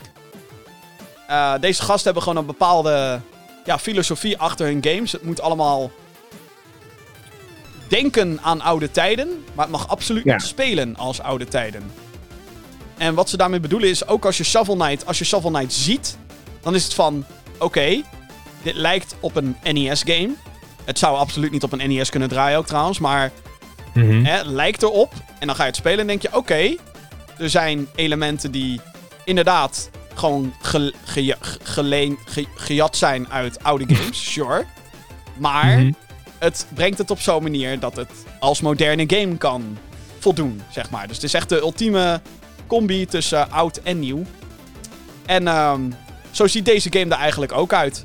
Eh, met name als je dan... eh, nou ja, ik heb Link's Awakening vroeger heel veel gespeeld op de Game Boy. En als je dit dan ziet, dan eh, kijk de videoversie. YouTube.com slash GamingGeekSnel of check gewoon even een trailertje. Maar... eh woe, woe. je gaat mijn eh, retro hartje sneller van kloppen. Ja, ik zat even trailer te kijken en het, nou... Vet, hè? Ah. Alleen dan die Kickstarter. ik heb daar toch een mening over. En als ik dat Oh ja? zeg, dan weet je dat dit niet goed is. Waarom een fucking Kickstarter? Je hebt niet Kickstarter nodig om dit project te maken. Sterker nog, ze hebben al weet ik hoeveel gameplay uitgebracht. Het ziet er eigenlijk best wel uit als een game die best wel ver in ontwikkeling is. Ja. Dus Nou, ze hebben toevallig... eh, vandaag is er een video online gekomen met, eh, met, een, met een half uur aan gameplay. ja, Ja, dat, dat- wat je zegt, dat kan dan toch bijna niet zo zijn dat het eh, nog jaren nodig heeft voordat het een keer klaar is. Nou ja, ik bedoel. Ik, ik vind altijd dat dit soort projecten. Ik heb er altijd een beetje een hekel aan als bedrijven dit doen. Want het doel van Kickstarter is om juist dingen te kickstarten. die anders zonder de hulp van de community niet zouden gebeuren. Ja, En tuurlijk, als, hè, als de Yacht Club Games community. Deze game, als hij uit zou komen, volledig in de steek laat. Tuurlijk, oké. Maar wat Club daarna gaat doen, zien ze daarna dan wel. Maar je gaat me echt niet vertellen dat zij 300.000 dollar nodig hebben. Voor om deze game nog af te maken. Terwijl je al deals hebt liggen voor eh, fysieke edities. En plusjes en merchandise. Je brengt ze gaan dit jaar nog een game uitbrengen. Ze hebben al twee andere games uitgebracht van andere partijen. Je hebt een eigen IP. Je hebt godverdomme een amiibo. van jouw personage bestaat er. Dus je hebt gewoon deals met fucking Nintendo. Dus, like, waarom dan Kickstarter? En ik weet wat ze hebben gezegd. Ze hebben gezegd, ja, maar van Kickstarter willen we echt een community ding maken. En dan, eh, hè, dan kunnen we iedereen updaten door middel van een Kickstarter blogje. En dan denk ik, fuck, fuck off gewoon. Why? Geld. Iedereen houdt van doekoe. Iedereen houdt van geld. Ja, nou ja, ik vind, ik vind, het, ik vind het zeg maar een soort van... Ja, het is dat- een beetje. Het, het, ja, het, is, het, voelt een beetje sketchy of zo. Ja, ze, ze bedoelen het waarschijnlijk Ja. hartstikke lief of zo, denk ik. Ga ik even Ja. vanuit, van de goodwill van deze gasten. Maar Mhm. aan de Ja, kant- games maken kunnen ze. Nou ja, dat sowieso. Maar het voelt toch een beetje als een soort van... Ja, laten we, laten we Kickstarter gebruiken om een soort van promo-rondje te doen in plaats van... Ja. Bedoel, Wees dan ook gewoon een echte toffe indie publisher en maak gewoon je game. Want je gaat me echt niet zeggen dat dankzij Kickstarter de richting van deze titel ineens helemaal gaat veranderen. No fucking way. Nee, nee, absoluut niet. Nee, ze gaan het gewoon afmaken, toch? Ja. Dus ja. Anders word je ook wel een beetje bedrogen als je hebt geïnvesteerd in die Kickstarter. Lijkt het ineens een hele andere game te zijn. Nou ja, sowieso is dat natuurlijk altijd het risico van Kickstarter. Je weet nooit of hetgeen waar je in investeert daadwerkelijk komt. Dit Ja. wel natuurlijk, want dit is gewoon... Hè, het zijn inmiddels gevestigde namen. Ze zouden er niet mee, totaal niet meer wegkomen om dit eh, te abandonen. Maar alsnog. Ik vind, het, ik vind het gewoon een vreemd verhaal dat ze alsnog Kickstarter gaan gebruiken. Terwijl je hebt het niet nodig. Doe het dan ook niet. Nee. Laten we eerlijk zijn. Laat Kickstarter nou gewoon vooral ervoor zijn waar het voor bedoeld is. Voor Ja. kleine, kleine bedrijfjes die iets van de grond willen krijgen. En niet eh, iemand die al eh, hè, meerdere games heeft uitgebracht. Meerdere succesvolle games. Weet je wie ook geen Kickstarter nodig hebben? Nou, dat denk ik wel. Project Red. daar, is, daar is het geld allemaal op, hoor. Nou, dat denk ik niet. 14 miljoen verkochte exemplaren. Beter dan Battlefield 2042. Dat is waar, dat is waar. CD Projekt Red, de studio achter The Witcher games en natuurlijk Cyberpunk 2077, is bezig aan een nieuwe game. Maar de eerstvolgende titel is misschien niet wat je verwacht. Dit jaar zou namelijk een singleplayer variant van kaart, eh, kaartgame Gwent uit moeten komen. Volgens IGN heeft het de codenaam Project Golden Necker. Whatever the fuck dat betekent. Eerder kwam er al een game uit met Gwent-achtige mechanieken, Thronebreaker The Witcher Tales. Die game was meer een RPG met Gwent-elementen. De nieuwe game zou juist het tegenovergestelde doen. Gwent verscheen als minigame in The Witcher 3 en was zo populair onder spelers dat, het, dat een multiplayer variant verscheen in 2018. Overigens verschijnen er ook geruchten en gelekte boxarts. Zo, wat? Wat zeg ik allemaal? Overigens verschijnen er ook geruchten en zijn er gelekte boxarts. Dat is hem. Dat eh, de Ja. current-gen versie van Cyberpunk 2077 eind fe- februari moet gaan verschijnen. Dus dan hebben we het over de P- PlayStation 5 en de Xbox Series S slash X versie. Met daarbij een grote update voor de PC versie. Het bedrijf lijkt weer meer content uit te willen rollen. Ik, eh, ja, ik geef niet zoveel aan dat Gwent. Gwent. ik, eh, nou, ik heb het gezien. Je bent het niet eh, van. gewend. Je bent wel echt on fire vandaag, hè, met je grappen. Beetje, Holy shit. uh-huh. Maar eh, nee, dat, eh, nee, ik ben dan meer benieuwd naar de, uit, naar de, de next-gen versie van Cyberpunk dan naar eh, Gwent. Ja? Ja. Gaan we er tijd voor hebben eind februari? Nee. I think not. oh. Ik vind het wel, Nee, ja, ja ze keuze. moeten iets, hè, na Cyberpunk. Ze moeten op een gegeven moment wel weer wat gaan maken. Ja, ik denk, ik denk ook eerlijk dat dit een game is die gemaakt wordt door een kleiner team binnen CD, eh, zo CD Projekt. Ja. Eh, ik denk dat ze verder gewoon bezig zijn aan een Witcher 4. Denk ik. Lijkt- ja, en het fixen van Cyberpunk. Ja, dat ook. Maar ja, ik heb. En de content. Nieuwe content voor Cyberpunk natuurlijk, die ze beloofd En de multiplayer. En de standalone multiplayer van Cyberpunk, ja. Ja. Wow. Wow. Oké, succes als je dan nog een Witcher 4 wil maken. ik heb dus ineens een ingeving. Vertel. Nou, ieder, elke videogame-journalist en analist en zowel PlayStation als Xbox, die zeggen allebei: we zijn nog lang niet klaar met het kopen van grote. CD Projekt Red!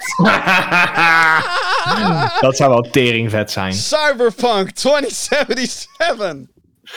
Exclusive on PlayStation. Nou, nou, wie zou je het willen? Naar PlayStation of naar Xbox? Ehm, Heel eerlijk, ik denk dat ze eerder aansluiten bij Xbox dan bij PlayStation. dat denk ik ook, maar ik hoop dat ze dan naar PlayStation zouden gaan. Wat? Gewoon, gewoon puur om, om even te What? matchen met, met Activision en met Bethesda. Aan zich heeft Xbox natuurlijk al genoeg RPG-studio's, dus in die zin. Klopt, klopt. Maar dan wil ik wel dat. Want CD Projekt Red is heel erg eerst PC en dan de rest. Althans. Vroeger. Toen het nog. Nou, nog steeds, want de, de, de Cyberpunk versie op PC was wel beter dan die op de consoles. Ja. ja, dat is waar. Eh, ja, ja, het logische zou, dat ze zijn, zou zijn dat ze naar Microsoft gaan, maar ik verwacht toch ook wel dat ze... ja. Hmm, het, zou, het zou voor de console war zou het beter zijn als ze naar Sony zouden gaan. Ja. Maar goed, eh, dit is allemaal eh, speculaas. Ja, heel erg speculaas. Maar ik dacht daar ineens net aan. Zo van. Ja, Holy ja. shit. Ik had er eigenlijk nog helemaal niet aan gedacht, inderdaad. Wat, wat, nou, wat nou als het ineens CD Projekt Red is die gewoon straks gaat worden? Ik bedoel, er zijn ook allerlei andere namen hoor. De, eh, Remedy wordt genoemd. IO Interactive wordt genoemd. Van partijen die overgekocht gaan worden. Ja. Misschien, waarschijnlijk. Remedy denk ik persoonlijk niet, bijvoorbeeld. Eh, die vinden het volgens mij nu veel te leuk om eh, allerlei projecten tegelijkertijd te doen met allerlei verschillende partijen juist.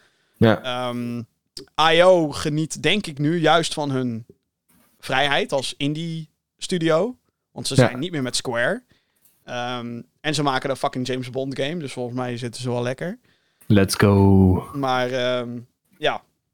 Dus eh, nou dat. Even wat speculaas in deze... deze... Oké, Happy, voordat we hier aan beginnen. Wat vind jij van NFT's? Eh, nou, er- is een enorme, ja, een beetje een tendens eh, op het internet dat iedereen NFT's haat of zo. Ja. En. Waarom start je, waarom start je nou Sea of Thieves in? Omdat het letterlijk een zee van dieven zijn. Oké, nee, ga verder. Eh, maar ik heb er aan zich niet zoveel tegen of zo. Ik, ik snap wel dat mensen het leuk vinden. Want het is een beetje.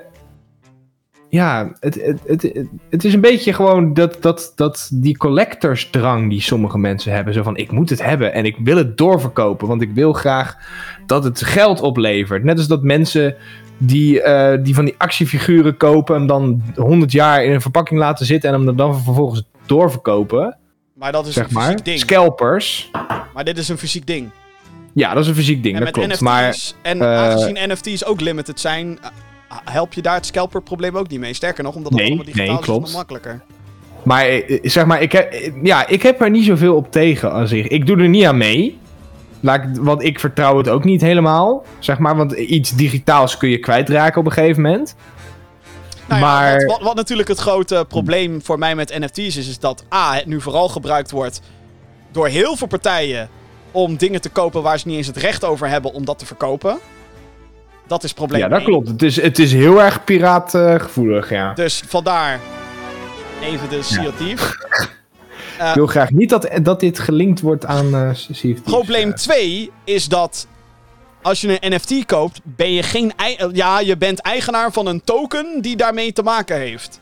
ja. Maar je bent niet eigenaar van datgene. Dus laat ik het zo zeggen. eh, PlayStation heeft Bungie gekocht. Bungie is nu van PlayStation. Punt. Ja. Destiny, of daar, als de deal eenmaal officieel helemaal is afgerond, bla bla bla. Dat is nu nog niet zo, geloof ik. Ehm, maar Destiny is straks van PlayStation. Dat betekent dat zij ermee mogen doen wat ze willen. Met een NFT is dat dus niet zo. Als jij een NFT koopt van een afbeelding, wat nu zeg maar de populairste vorm van NFT is, ja. dan heb jij niet de copyright om daarmee Nee. te doen wat je wil. Nee. En dat is voor mij een huge fucking issue. Dan denk ik gewoon zoiets van, als games hierin willen stappen, er zijn toch al microtransactions. Ja. En er is al zoiets als een Steam Marketplace. Dus Ja, kijk, eh, waarom gaan we het nu is met een beetje. het bullshit is een beetje pronken. en, en, en, en, en fucking bullshit gaan we nu proberen meer geld af te troggelen. Want dit is natuurlijk wat ze ermee willen doen. Ze willen mensen op elkaar op laten bieden. Iets wat op de Steam Marketplace natuurlijk ook al gebeurt. Maar ja, da- da- dan wil iedereen dat nu ineens gaan doen. En Ja. er is een reden waarom ik geen fucking CSGO skins koop. Want ja, fuck dat. Ja, maar het is... ehm, ik heb straks gewoon het idee dat in plaats van dat je gewoon een Fortnite skin kan kopen voor zoveel punten. Nee, ga maar in een NFT bieding en er zijn er maar duizend. Wat een fucking bullshit. Why? Ja, even voor de, voor de lieve luisteraars die niet weten wat een NFT is. Een non-fungible- non-fungible token. Ja, je koopt eigenlijk... Het komt heel platgeslagen komt het neer op dat je het, het eigendomsbewijs van een digitaal item koopt. Ja. Dus je, net als dat je bijvoorbeeld een, eh, een gesigneerd, eh, gesigneerde lightsaber van Luke Skywalker koopt. Daar zit dan zo'n zo'n papiertje bij van cert- Certificate of Auth- Authentic Authenticity. Authenticity. Ja. Zo, dat is een moeilijk woord. Ehm, alleen dat dan digitaal. Dus je, je, je bent niet. En het, het, het moeilijke is omdat het digitaal is. Maar zonder dat kan je het dus heel makkelijk met, gekopieerd worden. maar, maar zonder dus dat je mag doen met hetgeen waar die certificate voor is, wat je ermee Ja. wil doen. Dus ja, die en het kan dus, zeker als het, als het een plaatje is, als het een plaatje is, kan het natuurlijk heel makkelijk gekopieerd worden. Want Dat. je klikt op kopieer en je hebt een, eh, je hebt een eh, kopie gemaakt. Plus het gaat Alleen het, is, je krijgt, het gaat puur om het, zeg, het eigendom, eh, eh, het certificaat van eigendom wat je een soort van digitaal dan hebt. Dus je kan zeggen, dat plaatje, dat, dat heb ik gekocht, het is van mij. Maar het is niet van jou, want andere mensen kunnen het ook gebruiken, kunnen het ook zien En en, sterker kunnen nog, je hebt doen wat ze willen. Je hebt de copyright niet. nee, van, niet. het betreffende plaatje. Je hebt alleen de certificate dat jij zogenaamd de eigenaar bent, maar de copyright heb je niet. Nee. En daar ligt voor mij de grootte dat ik denk, wat de fuck hebben we er dan aan, met z'n allen? het, e- de ene, maar de Het- enige het is hier wat puur- aan verdient, is de fucking motherfucker die die NFT's inzet. En dit is waarom ik... Ja. Ik weet dat ik er nu even heel fel tegen inga. Maar dit is waarom ik erop tegen ben dat de gaming-industrie hierin gaat stappen. Want wat gaat er dan inderdaad gebeuren? Dan komt Ubisoft weer met een of andere fucking Kaulo Assassin's Creed skin in fucking Far Cry. En dan, oh, die hebben we er maar duizend van. Dus koop maar een stukje dat jij zogenaamd eigenaar bent van nummer 1 van de duizend skins. Daar moet je dan weet ik hoeveel geld voor neerleggen. Daar verdient Ubisoft dan weer weet ik hoeveel aan. En natuurlijk het toffe van NFT is, en dit is wat iedereen zegt, je kan het doorverkopen. Maar omdat het via de blockchain gaat van Ubisoft, wie verdient er dan weer meer geld aan zodra ik dat dan weer wil doorverkopen? Ubisoft. Dus het is allemaal één grote bullshit waardoor die uitgevers alleen maar denken meer geld uit gamers te troggelen, terwijl de huidige manieren van DLC, er zitten al scam shit in. We zijn al met z'n allen zijn we al in opspraak gegaan tegen lootboxes. Je ziet steeds minder lootbox shit in videogames verschijnen. God zij fucking dank. In sommige landen is het natuurlijk ook al verboden. Lang leven België. Hoera Vlaanderen. Hoera Benelux. Hoezee, hoezee. Fuck NFT's. No fucking thanks. Dat steekt Nou, ik ben er tegen. niet zo fel tegen. Ja, ik dus wel. Want je ziet, nou ja, eh, een, één succesvolle gebroken launch. Die later gefixt werd, heeft ervoor gezorgd dat we nu situaties hebben als Cyberpunk en als Battlefield 2042. ja, Just maar saying. dat klopt. Dus laten, en, en gelukkig zijn er dus heel veel gamers met mij die aan mijn kant van het verhaal staan. Die hier dus fel op tegen zijn. En dat is wederom een voorbeeld die we vandaag hebben. Want het nieuws. Team. Sorry. Team 17, de uitgever achter onder andere het originele Yooka-Laylee, The Escapist, Blasphemous en Worms, kondigde afgelopen week plannen aan om de NFT-markt te betreden met MetaWorms. What the fuck, jongens. Eh, een shitstorm was het gevolg. Naast kritiek van gamers uit de vele ontwikkelstudio's die werken of hebben gewerkt met Team 17, hun afgunst tegen deze beslissing. Sommige ontwikkelaars sterkten hun statement aan door per direct de samenwerking te stoppen, tenzij de beslissing werd teruggenomen. Het zal je niet verbazen dat Team 17 dus inderdaad heeft besloten om toch maar naar de kritieken te luisteren en de plannen te annuleren. Overigens worden ze nu door heel veel mensen afgezeken dat ze überhaupt die beslissing maakten als een fucking publisher van indie games. Fucking greedy ass motherfuckers. In de vorige aflevering van de podcast had ik het ook over stemacteur Troy Baker. Zijn plan was om samen te werken met het NFT-bedrijf VoiceVerse. Ehm, die trouwens voiceclipjes hadden gejat zonder toestemming van mensen om door te verkopen. Hartstikke goed bezig, jongens. Ook hij heeft deze samenwerking stopgezet. Vele, eh, vele gameuitgevers zien nog steeds een toekomst in de non-fungible token. Ondanks de kritieken dus, zoals van ondergetekende. Een Ubisoft-woordvoerder wist deze week nog te vermelden in een interview dat gamers just don't get it. Als dat geen dikke middelvinger van een scumbag is, dan weet ik het ook niet meer. Goed. Ja, nogmaals, ik heb er niet zo. Ja, ik zeg maar, ik, ik snap het probleem ermee. Dus ik snap inderdaad van dingen kunnen zomaar worden verkocht zonder dat je daar eigenlijk recht toe hebt. Dus je bent niet de rechthebbende van, van een plaatje of van een liedje. Ja, maar snap iets. je niet wat voor gevolgen dit, dit gaat hebben? Jawel, Dat tuurlijk snap ik dat. Dat je straks niet zomaar meer, hè, als je dan toch een free-to-play kutzooi speelt, hè, ik speel Fortnite tegenwoordig, dat je straks, als iedereen instapt in die klote NFT-teringzooi, dat je dan straks gewoon niet eens meer gewoon een skin kan kopen die toegevoegd wordt aan je Fortnite-account. Nee, je moet dan een fucking non-fungible token moet je gaan halen.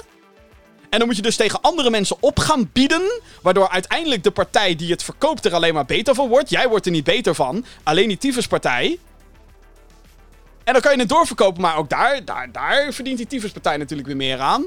En in plaats van dat je gewoon een ding koopt die aan je Epic-account wordt toegevoegd, moet je godverdomme mee gaan doen aan die hele blockchain-teringzooi. Wil ik niet. Ik wil gewoon een videogame spelen. Waarom is dat zo fucking moeilijk? Dit is waarom ik erop tegen ben. Omdat ze geld willen.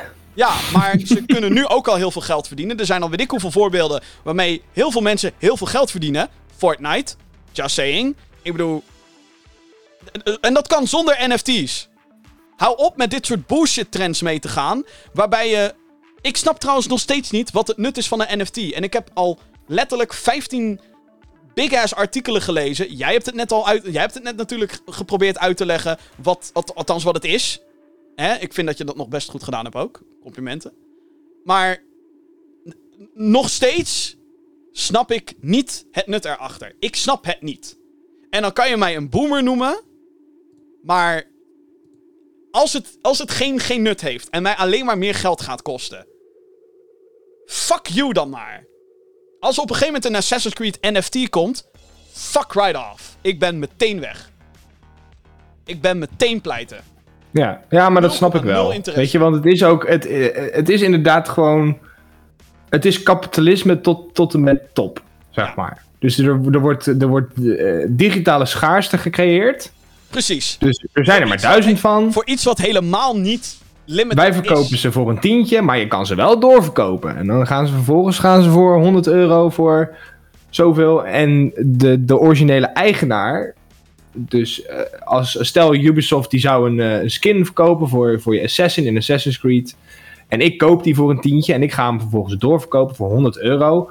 Dan pakt Ubisoft alsnog, als ze dat willen, eh, royalties. daarop. dat willen dus ze. ze. pakken alsnog een... Dat willen ze.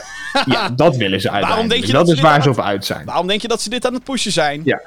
Alleen, kijk, ik, ik zit wat, wat dat betreft, wat, ik heb ze zelf overigens niet gekocht. Eh, geen enkele NFT, maar ik, zit, ik, hou het dan wat meer in de gaten op, op wat kleiner niveau. Dus echt op het kopen van plaatjes of op het kopen van geluidjes, dat soort dingen. Ehm, en ik zie wel, ik, ik ken ook wat mensen in de omgeving die er een aantal gekocht hebben. En die vinden het gewoon heel, heel ja, het is een beetje macho gedrag. Zo van, kijk wat ik gekocht heb online. Weet je wel, dit is nu van mij. Dus je, bijvoorbeeld, er heeft iemand een, eh, een digitaal plaatje van volgens mij eh, Mickey Mouse gekocht via Disney. Nou, Disney heeft ze dan zelf gemaakt. Ehm, en die, ehm, eh, dat plaatje is nu van hem, zeg maar. was een uniek plaatje wat Disney van, van, van Mickey had gemaakt. Nou, hij kan hem vervolgens kan hij hem bewaren. Heeft hij voor, eh, voor, ja, ik weet niet wat hij ervoor betaald heeft. Maar voor dat bedrag kan hij eh, zeggen van, nou, dit plaatje van Mickey is van mij. Die eh, heb ik gekocht. Er zijn er maar eh, duizend van. Maar wat heeft Of hij kan, hem, hij kan hem doorverkopen. Maar wat heeft- Hij heeft er niks aan. Ja, Nee, hij heeft er helemaal niks aan. Dus- Alleen je kan wel zeggen van, oké, dit plaatje is Kijk, door Disney gemaakt. luister, kijk, door luister. een, Ik heb hier fucking collector's editions, oké? Ik, ben Ja. hier- ik ben hier trouwens door gewezen op de YouTube comments van... Oh, daar komt deze man die tegen NFT's heeft, maar wel allerlei fucking collector's editions heeft staan. Luister, Ja. Ik kan hier... Ik kan dit Doom poppetje die ik hier heb, kan ik... Je gelooft het bijna niet. Ik kan hem aanraken. Wauw. Hij is van mij. Wauw. Heb, heb, ik, heb ik het recht om, de, om dit design te kopiëren? En shit, nee, natuurlijk niet. Maar ik heb hem hier staan. Dit ding is van mij. Gewoon, oké? ja. En sorry, maar een JPEG. Een JPEG van dit poppetje. Heeft niet, gewoonweg niet dezelfde waarde. als het poppetje hier daadwerkelijk in mijn klauwen hebben. Z- Ik zou Ja. daar een hele andere waarde aan schatten. Ik zou zoiets hebben van Ja. betalen voor een JPEG. Fuck off. Waarom? Ja. Ja. Maar- ja, snap ik. zeg maar, dit, hetzelfde met Pokémon kaarten. Hetzelfde waarom ik iets minder problemen heb met het, hè, het feit dat er Pokémon kaarten bestaan. Versus lootboxes. Hè, lootboxes zijn digitaal, je weet niet wat erin zit. En kan gewoon genaaid worden waar je bij staat. Kan bij Pokémon kaarten natuurlijk ook. Je bent op zoek naar een specifieke Pokémon en die krijg je niet uit een pakje Pokémon kaarten. Maar het zijn fysieke dingen, die, die, tastbare dingen die je kan aanraken. Ja. En hetzelfde, nou ja, en, en ik, ik snap nog steeds het nut van NFT's gewoon niet. En het is zo fucking obvious dat de enige reden, de enige, en tuurlijk, videogamebedrijven bestaan er om winst te maken. I get it, dat is iets wat ik ook heel vaak zeg. De, ze maken game A en B continu. Call of Duty wordt elk jaar gemaakt. Waarom? Omdat het fucking veel geld oplevert. Ja. Dus ik snap het 100%. Maar dit is gewoon iets om gamers te naaien en gewoon meer geld te betalen voor iets waar bijna tot geen waarde in zit, terwijl ze hetzelfde kunnen doen en het gewoon toegankelijk kunnen maken voor iedereen. Zoals nu gebeurt met skins. Dat vind ik het meest irritante eraan. Het voegt letterlijk niks toe, behalve dat je het misschien kan doorverkopen. Maar ook daar zijn al oplossingen voor. De Steam Store. Er was een fucking auction house in Diablo 3 bij launch.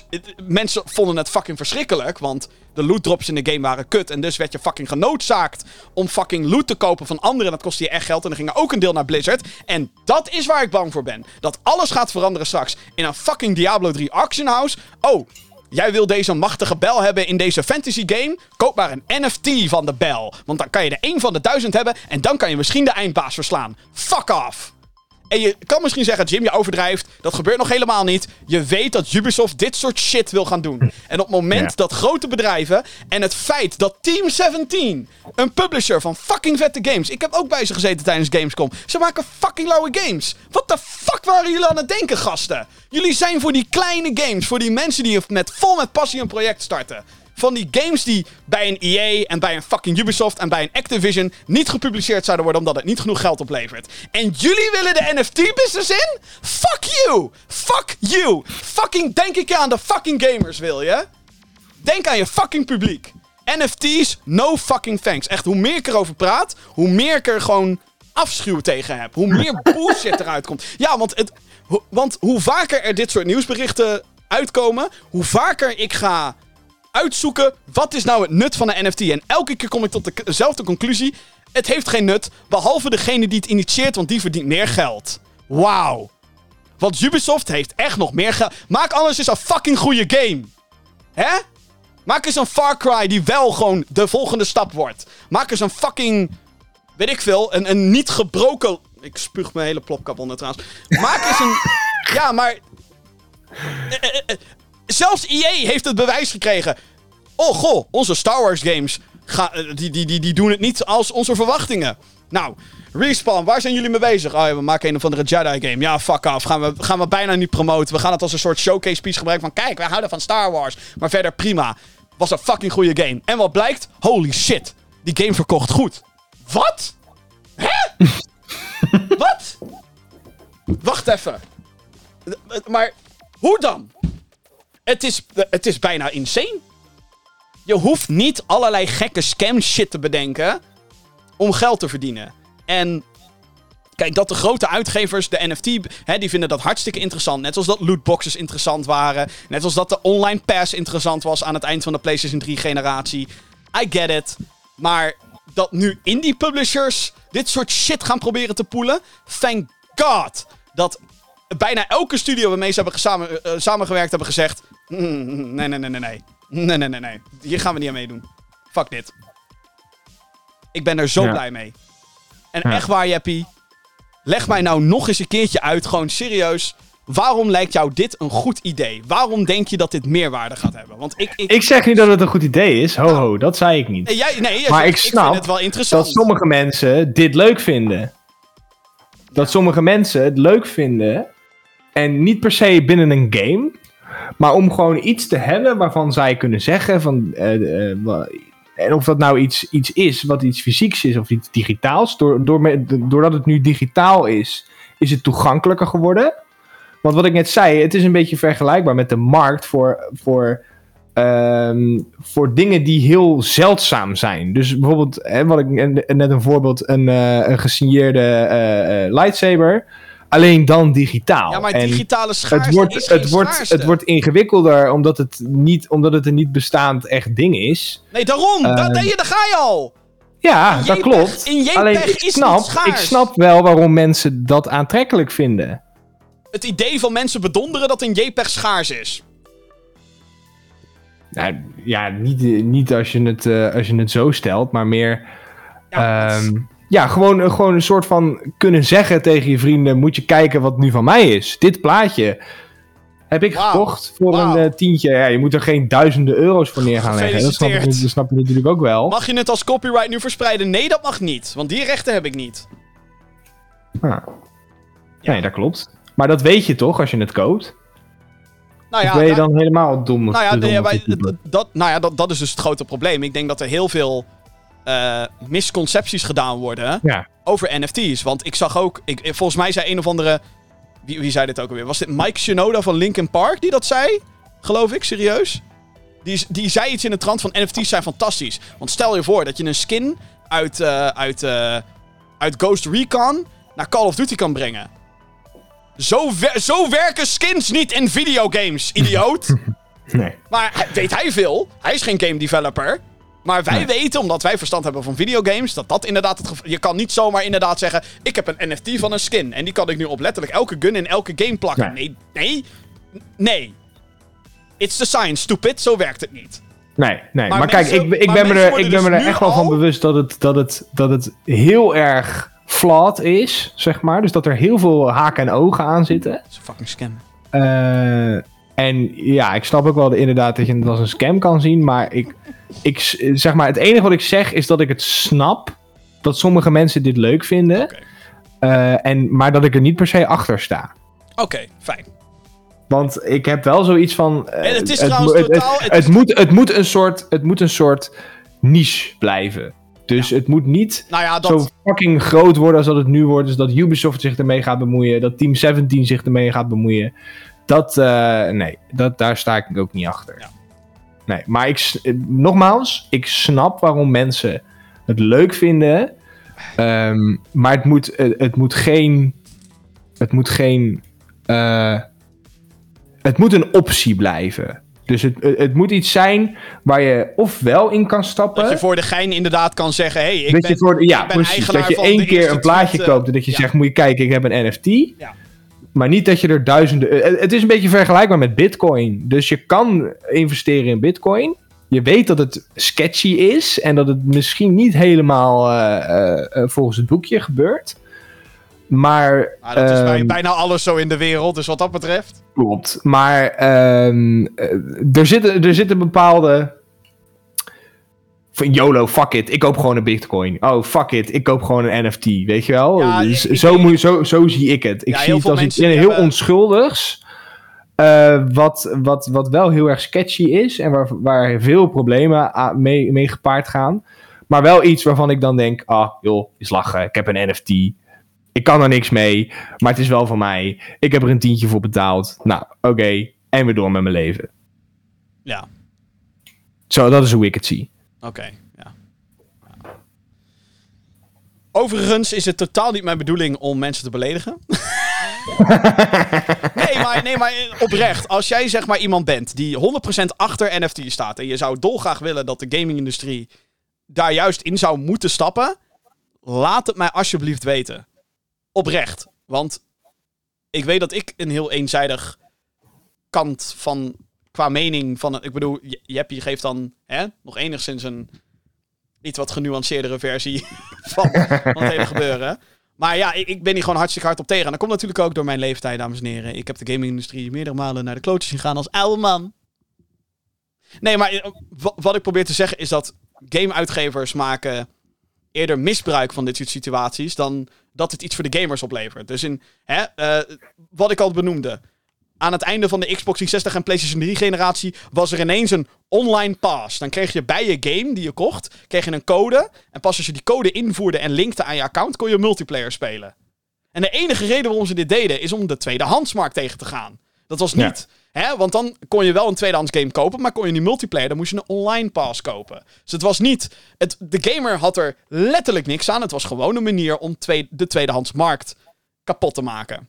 Ja. En ehm, dat is, nou ja, dat is een soort van gelukt, want digitaal neemt steeds meer over natuurlijk. Maar dat komt door het gemak van digitaal en niet door een online pass. Hoewel, we moeten natuurlijk nu ook betalen voor online, maar dat is een hele service, bla bla, hele andere discussie.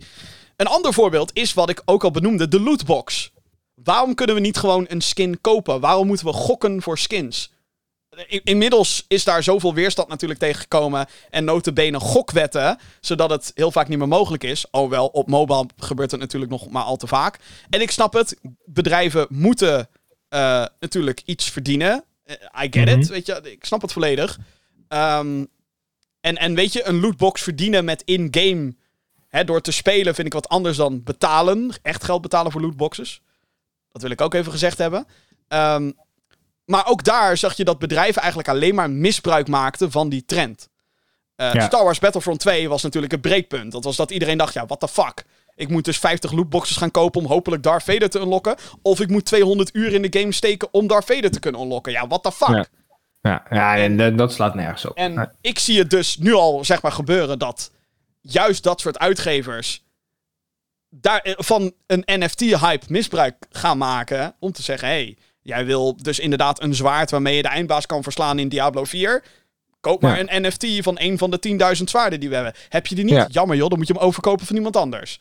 En dat... Ja, maar dat is dus, eh, dat is dus, en dat is het verschil met een NFT en, en eh, een, tenminste op dit moment, en een lootbox, is dat de lootbox natuurlijk op een gegeven moment echt, echt ook het hart van een game gingen raken. Dus dat het inderdaad in Star Wars Battlefront zijn geval, ehm, dat het gekoppeld werd aan de progressie en aan de gameplay. Ehm, alleen op dit moment is het, zijn NFT's binnen games natuurlijk nog enkel cosmetisch en daarom een optie. Dus Ja, je kan er ook, voor, kopen, voor, voor kiezen om hem niet te kopen. Dus het is op dit moment Ja, maar, is het nog daarom- geen echt gevaar. Maar daarom gaf ik het voorbeeld wat ik net gaf. Dat ik het dus heel makkelijk zie gebeuren dat een Ubisoft Ja. komt met een game waarbij je een machtig zwaard moet hebben om de eindbaas te kunnen verslaan. Dat zijn deze zwaarden, dat zijn NFT's. Ga maar bieden. Ja. Lukt je dat niet? Jammer joh. Dat is wat ik, dat is wat ik probeer te zeggen. En dan kan je Ja. misschien zeggen, Jim, maar dat is nog helemaal niet zo. Klopt, maar het is een fucking kwestie van tijd. Mark my fucking words. En ik heb liever dat we in dit geval de baby in de crib al afslachten. Hè? Dit is ons baby Hitler moment wat betreft NFT's. Baby Thanos. Ja, nee, maar serieus. Slacht het af. Voordat, voordat dit een ding wordt. Want het werd al eigenlijk soort van een ding tijdens de Diablo 3 launch met de Auction House. En daar werd Ja. zo slecht op gereageerd dat ze het eruit hebben gehaald. Want Ja. mensen dachten, fuck dit. En ehm, tuurlijk, het is nu allemaal cosmetisch. En met lootboxes is het vaak ook allemaal cosmetisch. Maar alsnog voed je een, een, een, een cultuur en een, een manier van uitgeven die niet gezond is voor de gamers niet. En daarom ook voor videogames niet. Ja. Dat is mijn, dat is mijn uitspraak en daar zult u het mee moeten doen. Ook al ben ik geen rijdende rechter. Nee, maar... Wil je nog een... eh, oh, ja, of eh, ben je klaar? Ben je klaar? Ja, nee, nee, ik ben klaar. Maar wat ik nog eventjes wil benadrukken is... Heb je hier serieus... Hè, misschien zit je in de NFT's. Maar hoor je dit en je denkt... Jim, je zit helemaal verkeerd, want... Of je ziet de voordelen niet, want... Laat het me alsjeblieft weten in de YouTube comments... Of via de mail podcast.gaminggeeks.nl. Alsjeblieft. Want ik vind het juist interessant om meerdere geluiden te horen. En niet alleen maar die van mij. Ook al, zoals je misschien merkt, kan ik hier best emotioneel over worden. Wanneer ik gewoon voor me zie hoe wij met z'n allen genaaid kunnen worden. En dat ze, er en dat ze ermee gaan wegkomen ook. Zeg maar. In de Ja. woorden van Aaron Paul. You can't keep getting away with this. Dat is alleen voor de mensen die Breaking Bad hebben gekeken. Oké. Wil je nog, wil je nog een leuk, eh, leuk eh, nieuwtje tussendoor, wat eh, net bekend is geworden? Hebben we- Wacht, ik doe even intikken in mijn dingetje. Breaking news. Oké, Nee het, nee, het is geen breaking news. Het is een klein nieuwtje. klein nieuwtje. Eh, Phil Spencer Ja. Is... heeft eh, CD Projekt Red gekocht. Ja, dag. Nee, grapje. Motherfucker. Eh, hij krijgt eh, de Li- Lifetime Achievement Award. Bij de DICE, hè? Ja, dat had ik Ja. gelezen. Ja. Oké, leuk. Leuk. En eh, Herman Hulst heeft hem gefeliciteerd. Congratulations, Phil, on this tremendous award. For this amazing... DICE is so amazing. Not the developers of Battlefield. They suck. Nee, hij zegt... The DICE Awards. Congratulations Phil, so well deserved. Oké. Videogames. Geen NFT. Ja. Videogames. Eh, Videogames zonder NFT's, let's go. Ja, nou hopelijk wordt dit er eentje. Eh, we hebben namelijk wat data. Eh, release, nieuws over releases van een paar grote titels. Althans, als je het dan aan mij vraagt. Meningen kunnen verschillen. Allereerst Ghostwire Tokyo. De game wordt gemaakt door Tango Gameworks. Dat is de studio achter die Evil Within games. Die waren best goed, vond ik. Ehm, ook al was mijn mening eerst een tikje anders over die Evil Within 1. Maakt niet uit, lang verhaal. Eh, lang verhaal kort. Eh, toffe games. Anyway, eh, Ghostwire Tokyo dus. dat is de, de nieuwe game. Ehm, wordt dus gemaakt door Tango Gameworks en uitgegeven door Bethesda. A.k.a. Xbox soort van. Dit is de tweede en laatste titel in de deal met PlayStation... die tijdelijk exclusief zal zijn voor de console. De game komt 25 maart naar PlayStation 5 en PC. Op het moment van opnemen komt er ook nog een of andere gameplay showcase. Die begint over drie kwartier op het moment dat eh, ik dit zeg. Maar eh, Hype. ja, eh, 25 maart dus voor Ghostwire Tokyo. En dan ook wat minder leuk nieuws wat betreft grote releases. Volgens Bloomberg's Jason Schreier wordt Suicide Squad Kill the Justice League eh, namelijk uitgesteld naar 2023. Die, de reden die voornamelijk wordt aangegeven is dat uitgever Warner Brothers al een heel druk jaar heeft. Met releases zoals Lego Star Wars The Skywalker Saga, Hogwarts Legacy en Gotham Knights. En dat is natuurlijk wel een ding. Twee keer een soort van Batman game, DC game in één jaar. Co-op ook. Hm. Eh, is Suicide, ja, Suicide Squad Kill the Justice League wordt ontwikkeld door Rocksteady, de studio achter de Batman Arkham trilogie. De laatste hiervan was Arkham Knight en kwam uit in 2015. Nou, eh, jammer man. Ja, nou ja, het, Ik, eh, ik wist niet eens dat die game eraan kwam al, maar oké. nou ja, het was eh, vorig, of, eh, ja, vorig jaar werd hij onthuld. Toen was nee, 2022. Of nee, twee jaar terug al, geloof ik. Anderhalf jaar. Nou ja, whatever. In 2020. Was die game alweer vergeten, joh. Ja, nee, snap ik. Oh, wel, tijdens de Game Awards was er een gameplay trailer. En dat zag er best wel cool uit eigenlijk. Ja, op zich. Ja, ja, ja. Ja. Oké, eh, nou, we spelen hem volgend jaar wel. Prima. Ja, nou ja, ik, wat ik al zei. Ik, ik, ik denk dat we ervan uit kunnen gaan dat dit gewoon komt omdat Warner Brothers heel veel games die eigenlijk vorig jaar dan weer uit hadden moeten komen, nu pas uitkomen. Ja, nee. Lego Star Wars al twee jaar geleden. ja, nou ja, en, en Hogwarts Legacy natuurlijk. En Gotham Knights. En ik denk dat dat, daar moeten we denk ik vooral de reden zoeken. Gotham Knights Ja. is ook een co-op game in de DC Universe. Wel iets wat andere insteek natuurlijk dan eh, Suicide Squad. Ehm, maar alsnog, zeg maar. Dan ga je wel heel erg elkaar cannibaliseren, denk ik. Als Ja, je dat in één jaar klopt. uitbrengt. Dus ik... eh, en dat geeft Rocksteady dan... Misschien hebben ze ook gewoon meer ontwikkeltijd nodig. Kan natuurlijk ook zo zijn. Alhoewel, hoeveel fucking jaar moet je die studio nog geven? Maar hey, Komt vast goed. krijgen we geen Battlefield 2042 hopelijk. Nee. dat zou beter zijn. Dat zou heel erg beter zijn. Oké, eh, laatste nieuwtje dan van deze week. En eh, dat heeft te maken met Nintendo. Yahoo, Yahoo, Yahoo. Goed nieuws voor Nintendo. Uit de meest recente cijfers is namelijk gebleken dat de Nintendo Switch met 103,5 miljoen verscheepte exemplaren van de Nintendo Switch eh, dus eh, populairder is dan de Nintendo Wii. De Wii werd in de jaren zero's gezien als de populairste console. En dat was het ook voor die ene generatie dan. De Xbox 360 PS3 had ook iets van 102 miljoen, geloof ik. Ze zitten er nu zeg maar net overheen. In de Benelux is dat record ook verbroken met anderhalf miljoen verkochte units in eh, de drie kikkerlandjes bij elkaar. Ook dat is meer dan dat de Wii hier verkocht. Daarnaast zijn ook de 10 populairste games voor het platform bekendgemaakt. De Switch dan natuurlijk. Mario Kart 8 Deluxe staat nog steeds bovenaan met 43,3 miljoen units. Animal Crossing New Horizons staat nog steeds op 2 met 37,6 miljoen. Daarna volgen Super Smash Bros. Ultimate, The Legend of Zelda Breath of the Wild, Pokémon Sword and Shield, Super Mario Odyssey, Super Mario Party en Pokémon Let's Go Pikachu slash Eevee. Opvallend is nummer 8 op de lijst. Dat is namelijk het recent verschenen Pokémon Brilliant Diamond en Shining Pearl. Afgelopen november kwam die. Met 14 miljoen verkochte exemplaren. Ring Fit Adventure sluit de lijst af met 13,5 miljoen. Dus een fitnessgame. Een van de populairste games op de Switch. Ja, de Switch gaat lekker, zie je wel. What a time to be alive. What a time to be a Nintendo gamer. Is het, eh, is het wat jou betreft eh, terecht dat de Switch zoveel verkoopt? Is het ook jouw ultieme Nintendo-platform? Ehm Oeh, mijn ultieme Nintendo-platform? Oeh. Nou, ik vind, dat, ik vind dat hybride dus wel echt heel leuk. Dus dat je zowel op je televisie als eh, on the go kan spelen. Alleen voor mij heeft het eh, net niet genoeg kracht om, om echt mijn ultieme Nintendo-console te zijn. Dus ik zou graag een Nintendo Switch hebben die gewoon nog even net wat betere specs heeft dan dit. Ja. Maar qua concept is het wel de, eh, de ultieme Nintendo-console. Ja, het is wel echt. eh, het, is, het was natuurlijk mega uniek. de Switch. Nou ja, niet echt. Het was een evolutie van de Wii U, eigenlijk. Mm, Ja, tot, ja, tot op zekere hoogte. Je had Nou natuurlijk die, denk- eh, die, de, Wii, de Wii-console nog wel nodig naast je gamepad. Nou ja, daarom. Dus het was zeg maar, de Wii U was een soort van het concept waarbij heel veel mensen eigenlijk al zeiden... Maar ik zou, zeg maar, die gamepad zou ik dus graag overal mee naartoe willen nemen. Ja. ja In plaats ja. van dat ik misschien tot aan de wc kan spelen en dat is het. ja.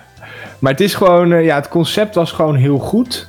Eh, dat is natuurlijk nog steeds, dat on the go en at home en eh, die controllers eraf kunnen halen en dat soort dingen. Dat is gewoon, eh, dat is gewoon echt de kracht van de, van de Switch. Ehm, het, he- het heeft gaming gewoon veel, ehm, ja, misschien ook wel gewoon toegankelijker gemaakt. Doordat, je, doordat het gewoon heel erg makkelijk is om nu te gaan gamen, zeg maar omdat het, en omdat natuurlijk ook zoveel mensen hem nu hebben, worden steeds meer mensen ook aangestoken.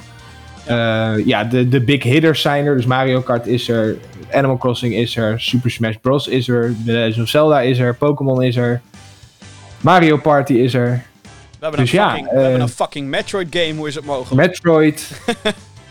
dus ja. eigenlijk alles wat je van de Switch zou willen, dat is er wel. En, en vandaar, nou dat zie je terug in de, in de, in de verkoopcijfers, denk ik. Ja, ik, ik kan nog, eigenlijk nog steeds in retrospect niet geloven dat de Gamecube het zo slecht gedaan heeft als dat het gedaan heeft.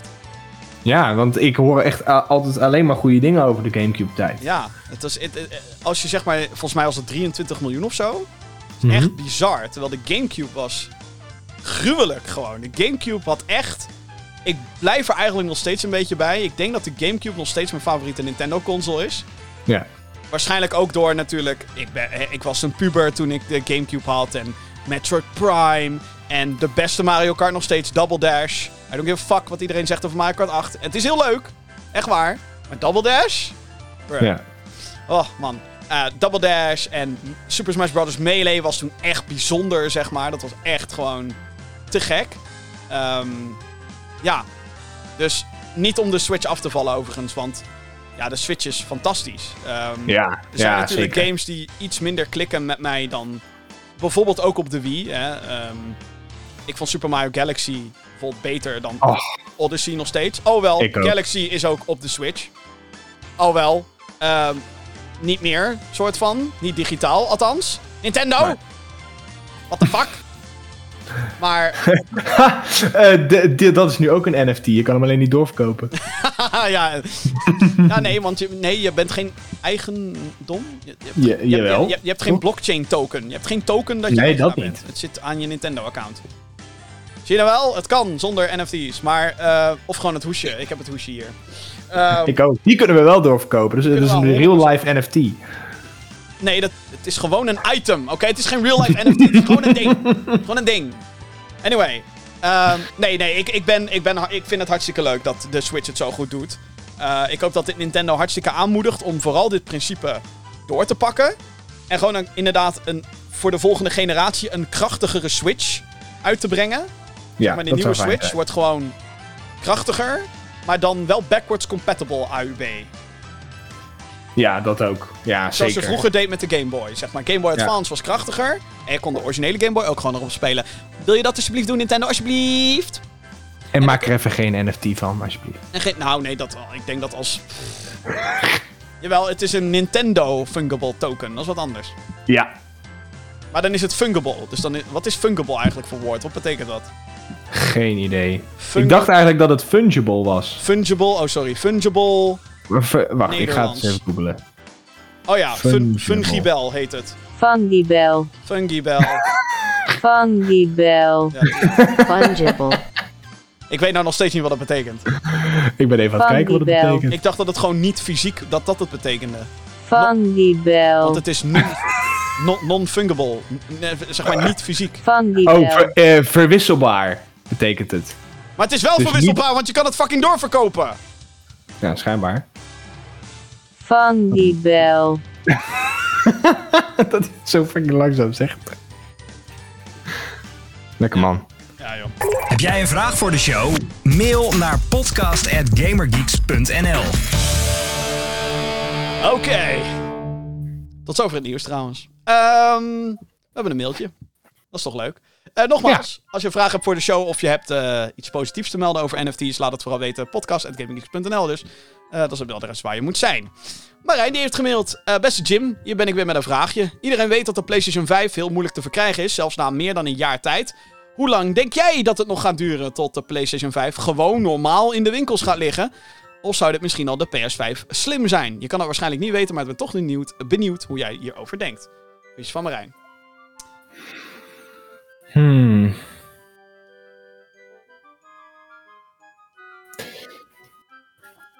Moeilijk. Kijk, de PS5, een mogelijke PS5 slim. Het is maar net hoe je, hoe je kijkt naar een, een slim model, zeg maar. Want de reden waarom er kleinere modellen worden uitgebracht van een console. En of het nou de PlayStation 2 die kleinere is, of de PlayStation 3 heeft twee van die reskins gekregen. ehm, de Wii had zelfs een keer een, een Wii Mini, geloof ik. Ehm, Xbox heeft het natuurlijk met de 360 en de Xbox One hebben ze het gedaan, hè? Xbox One S. Ehm, de reden waarom ze dat doen, is niet omdat het zeg maar lauw en vet is dat het kleiner kan. Tuurlijk, dat is zeg maar een extra mooi promotiedingetje. Marketingdingetje is dat. Maar de echte reden waarom ze dat doen, is omdat het goedkoper is om te produceren. Dat is waarom slim models een ding zijn. Ja. Nu had PlayStation dat met de vorige generatie heel slim aangepakt, want zij hadden een PlayStation 4 Pro. Hè, dat was de upgraded versie. En toen kwamen ze tegelijkertijd met de slim. Zo van, hey, de normale PlayStation 4 is nu goedkoper. Maar je kan dus ook upgraden naar de Pro. En dan krijg je bla bla bla bla. Dit en dit en zo, zo, zo. Omdat de normale PlayStation 4 eigenlijk, ja, ze konden dat goedkoper produceren met een slim model. Dat is waarom ze het doen. Ja. Dus, bestaat die kans er? Zeker, die kans bestaat dat dat inderdaad het geval is. Dat het pas normaal in de winkel ligt als het een slim model is. Maar gezien er nu juist een gigantisch groot chiptekort is aan de huidige chips, lijkt die kans me dus heel erg sterk. Want ze moeten eerst juist heel erg aan die vraag kunnen voldoen. Die er Ja. nu is voor de PS5. En die is hoger dan bij de PS4. Maar ze kunnen dus niet het aantal units produceren als wat ze bij de PS4 konden. En als er iets, denk ik, frustrerend is als bedrijf. Naast Is dat het wel? naast dat gamers klagen over NFT's, dan is dat het wel. En ehm, ik denk dus dat daardoor die kans heel klein is. Het is natuurlijk wel zo dat er inmiddels doorontwikkeld wordt aan nieuwe chips. En op basis daarvan zou het dan misschien wel kunnen dat er dan een kleinere versie van hun SSD bijvoorbeeld komt. Of een kleinere versie van een processor, blablabla, et cetera, et cetera. En dat ze dan een PS5 slim goedkoper zouden kunnen produceren. Maar als je het aan mij vraagt, denk ik dat ze het op dezelfde manier gaan aanpakken als bij de vorige generatie. En dat is dat ze gaan zeggen: hey, er is nu een PS5 Pro. En we maken de originele console goedkoper, al is dat maar met 50 euro, eh, door een slim model te introduceren. However, ik denk dat het nu absoluut niet slim is. Tuurlijk, ze zijn al bezig achter de schermen met het ontwikkelen van de PS5 Pro, ongetwijfeld. Ehm, want dat soort shit duurt natuurlijk jaren. Ehm, maar ik denk niet dat het optisch gezien heel slim zou zijn om, terwijl je amper de PS5 überhaupt in de handen van mensen kan krijgen, dat je dan nu komt met een upgraded Pro model. Want, what the fuck? Weet je wel? Ja. Ehm, plus, ze, ze nemen natuurlijk al een soort van risico door eind dit jaar met... Althans, we gaan even vanuit dat het eind dit jaar is. Met een PlayStation VR 2 te komen. Heel tricky dat ze dat gaan doen. Ik ben, ik ben er hyped voor. Ik weet nog niet wat de prijs gaat zijn. Maar van wat ik heb gelezen en heb gezien... ben ik best excited. Ik vind VR namelijk super spannend. Ik heb alleen geen zin om 1000 euro voor een headset voor mijn PC... zeg maar, te doen. En ik wil gewoon een simpele ervaring de, de, de Oculus, nu heet het tegenwoordig de Meta Quest, waarom ze dat hebben gedaan, geen idee, is briljant, zeg maar, wat dat betreft. Want het is redelijk geprijsd, het is toegankelijk, je kan het overal spelen. Briljant. Ehm, qua, qua ontwerp en voor VR-gaming is het briljant, laat ik het zo zeggen. Ja. Wanneer deze hele chiptekort voorbij is, de, als ik een beetje her en der headlines lees, dan lijkt het tot op zijn minst zomer tot aan einde van dit jaar nog een ding te zijn. En dan moet je dus Ja, voorstellen... ik denk dat- inderdaad einde van het jaar. ja, Ja. dus dan moet je je dus voorstellen dat pas aan het eind van het jaar kunnen ze de fabrieken dan pas, hè, stel dat er dan ineens weer weet ik hoeveel chips ergens tevoorschijn komen, die moeten dan natuurlijk ook allemaal nog geproduceerd worden. En dan pas kunnen ze de PS5 op volle toeren gaan produceren. En ik, het lijkt mij dat Sony daar nu de focus op legt. Om, om nu zoveel mogelijk een PS5 in de handen van mensen te krijgen. In plaats van eh, een slim, met een slim model te komen. Of met een pro model. Tenzij inderdaad het scenario ontstaat dat een slim model straks veel sneller en goedkoper te produceren is.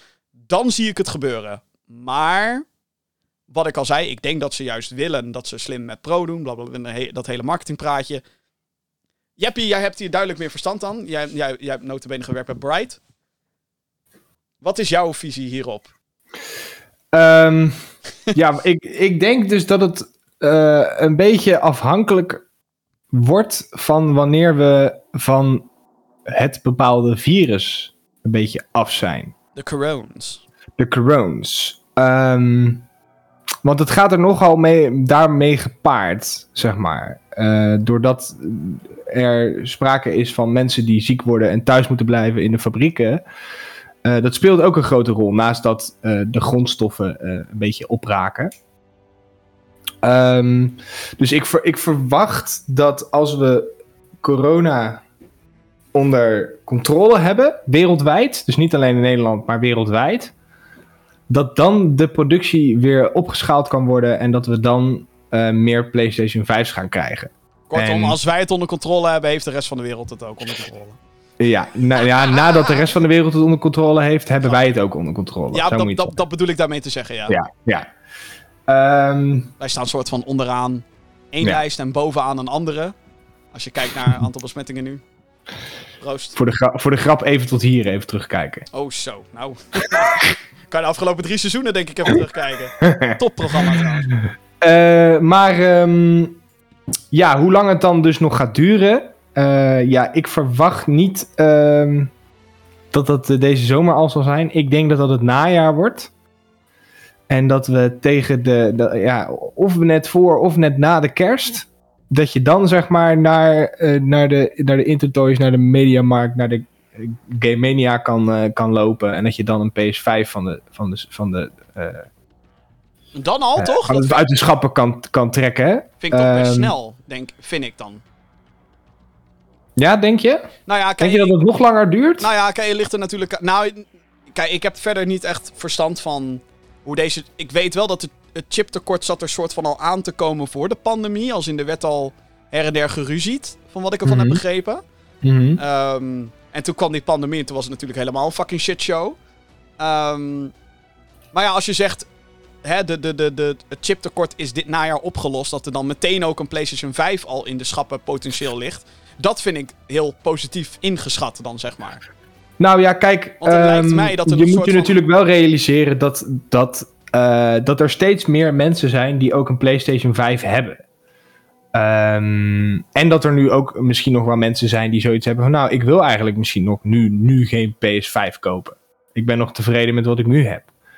Ehm, dus de vraag eh, wordt ook, omdat er natuurlijk steeds meer consoles komen... en omdat er steeds meer mensen die hem echt heel graag willen hem ook hebben... ehm, wordt de vraag ook wat kleiner, zeg maar. Ja, Ehm, ik denk dus dat de vraag op dit moment nog steeds fucking huge is. Ja, zeker. Op dit moment wel. Maar naarmate er dus meer. eh, zeg maar, de, de vraag is Nou, nu nou, al wel minder dan met eh, een jaar geleden. Denk ik dan.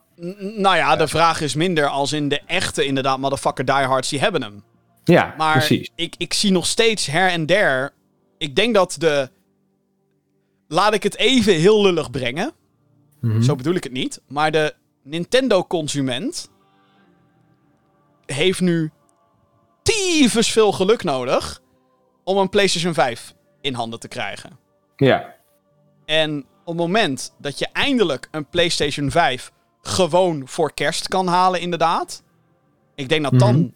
En dit geldt trouwens ook voor de Xbox Series X. De S gaat al volgens mij wat beter qua verkrijgbaarheid. Ehm, maar ik denk dat op het moment dat het gewoon beschikbaar is, dat je inderdaad gewoon naar bol.com kan gaan en zegt: Ik wil een console. Of inderdaad naar de Intertoys of naar de Game Mania. eh, God bless their hearts. Ehm, hè, je kan het gewoon halen. Ik denk dat dan die verkoopcijfers, bam, gewoon exponentieel Ja, absoluut. gaan stijgen. Ja. Ehm, Alleen. en eh, hoe, hoe, meer, hoe meer games er ook... Ik denk ook bijvoorbeeld nu met titels als Horizon eh, en God of War. Nou moet ik wel zeggen dat ze zelf de vraag naar een nieuwe console... een beetje naar de kloot hebben geholpen... door die games ook op PS4 uit te brengen. Nogmaals, Mhm. ik snap het, want die games kunnen op PS4. Eh, Horizon 2 is bijvoorbeeld voor het merendeel al ontwikkeld voor PS4. Dus waarom breng je het niet op PS4? I get it. Ehm, het brengt inderdaad wel in die zin een beetje de vraag voor een PS5 naar beneden. Maar goed, volgend jaar krijgen we dan weer Spider-Man 2. En die komt alleen op PlayStation 5. Haha! Dat wordt natuurlijk de najaarsknaller voor volgend jaar. Niet dit jaar, maar volgend jaar. ja. Voor Sony. Dus ik denk dat je dan wel. Die vraag gaat dan wel. eh, ik ben dan heel benieuwd hoe. Eh, Het is volgens mij nu gewoon een kwestie van hoeveel kan Sony er maken. Want het feit dat ze achterlopen nu op PS4. Terwijl we eigenlijk met z'n allen wel een beetje weten dat de vraag groter is dan PS4. Want Mhm. in het begin wisten ze nog wel, hè, hadden ze best wel wat units klaar. En continu verbrak PlayStation 5 het record van PS4 qua Ja. verkochte units. Op een gegeven moment konden ze het niet meer bijhouden, want chiptekort. Dus het is. Ja, eh, eh, het, het wordt heel interessant. En er zijn nu natuurlijk ook gewoon mensen die zeggen: Ja, maar luister, ehm, als ik nu een jaar lang al moet wachten, fuck it dan maar. En tuurlijk, mensen roepen dat wel. Ik vraag me af hè, wanneer de daadwerkelijke PS5 voor een neus staat. In de Intertoys inderdaad, of in een Game, in Game Mania. Of ze dan nog steeds hetzelfde denken. Denk het niet. Hè?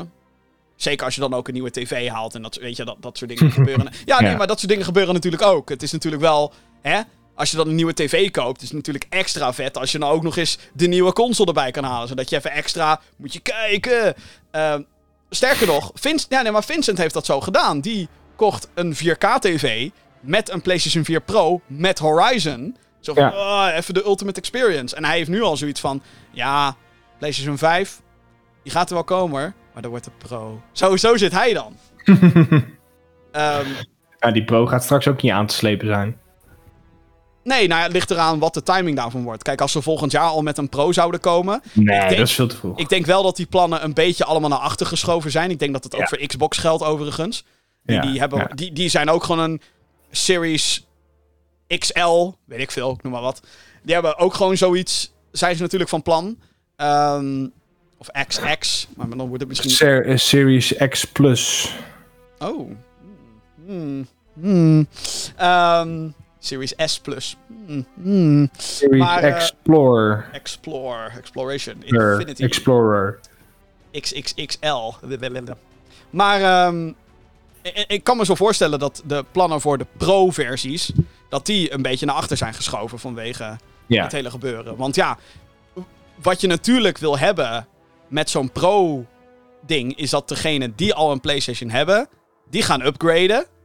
Hè, dat is wat je wil, toch? Soort van. Mhm, mhm. En degenen die het nog niet hebben, die moet je meer aanlokken met de slim models. Dat was de strategie van PS4, slim en Pro. Ja. Dus ehm, ja, maar ik ben blij om te horen van een expert. Dat het Nou. dus eind dit jaar kennelijk is opgelost. Expert. Hallo. Nou ja, Nou ja, dat is gewoon. eh, Zeg maar, ik kan, ik kan het me nu nog heel moeilijk voorstellen dat je nu de game media inloopt en dat je een PS5 van de, van de, van de, van de, uit het schap trekt. Zeg maar. Dat eh, kan ik me nog steeds niet helemaal voorstellen. Maar ik zie wel steeds meer eh, filmpjes voorbij komen van Amerika en zo, waar gewoon karren van die dingen binnenkomen tegelijk. En waar dus mensen die toevallig dan in de winkel zijn, een PS5 mee kunnen nemen. op dat moment natuurlijk. Op dat moment, Ja. inderdaad. Dan zijn ze wel gelijk daarna weer uitverkocht. Maar ehm, ja, ik, ehm, ik heb er toch goede hoop in dat we, dat we misschien aan het einde van het, aan het einde van het jaar, misschien begin volgend jaar, dat ze wel normaal in de winkel eh, liggen. Ja. Ja. dat, eh, ja. Maar goed, het zou ook zomaar, want het is, ja, niks is zo, zo, de tijden zijn gewoon heel onvoorspelbaar op dit moment. Eh, dus het zou ook zomaar kunnen zijn dat het nog, nog twee jaar duurt. Zou, zou echt zo, net zo goed kunnen. Tipje van mijn kant dan nog. Eh, onze vrienden bij Power Unlimited, die hebben een voorraadchecker.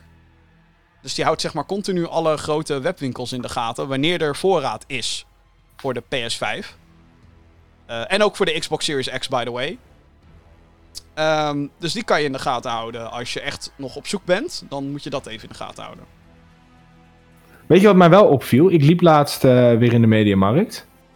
De, de Series S, die ligt echt voor het oprapen. Ja, nee, precies. Dat zei ik al. Dus met de Series S gaat het volgens mij prima. Ja? Maar, ja. het- Oh, Siri gaat ook aan. Oh, Siri Oh. gaat aan. S- Series S. Hou je mond. Series S. Dit is wat Apple wil doen. Ehm, geen idee, joh. Maar eh Het zou best kunnen dat hij daarop reageert. CD Projekt Red wordt niet overgekocht door eh, PlayStation of Xbox, maar door Apple. Zo, Oh no. zo, dan staat de wereld in de fik. Ehm. Holy shit. Staan we al, ozonlaag, dat soort dingen. Climate change. Maar, ehm, pff, jeetje. Eh, wat wilde ik zeggen? Weet ik niet meer. Ja, Series S. Hadden Oh, de over. Series S. Oh ja. Ja, nee, het verbaast me eigenlijk dat die niet als warme broodjes over de toonbank gaan. Nee. Want, En ze, en ze zijn afgeprijsd zelfs ook. Je kan ze nu voor 200 al wel vinden. echt waar, 200? Ja? Heb je het niet gewoon over een One S? Nee? De Series S. Ja? 200. Ja? Ik ga een aankopen. Volgens mij heb ik er laatst bij Bol eentje voor 200 zien staan. Jezus. Maar, ik weet, maar dat was wel een aanbieding hoor. Ik weet niet of dat nu nog is. Hij is nu voor 2,88 zie ik hier. Ja, oké, ja. Nou ja, alsnog. En, Want- 2 eh, en 300 voor een. eh, voor, met Fortnite en Rocket League. Ja. Bundle. Iets. Ja, wat puntjes waarschijnlijk, want het zijn Puntjes. allebei free-to-play games. Ja. Ja, nee, de Series S is echt perfect voor de casual gamer, zeg maar. Voor de Game Pass gamer. De Game Pass gamer. Ja, het enige grote probleem is natuurlijk gewoon de schijfruimte. Want het is all digital, dus... Ja. Meh.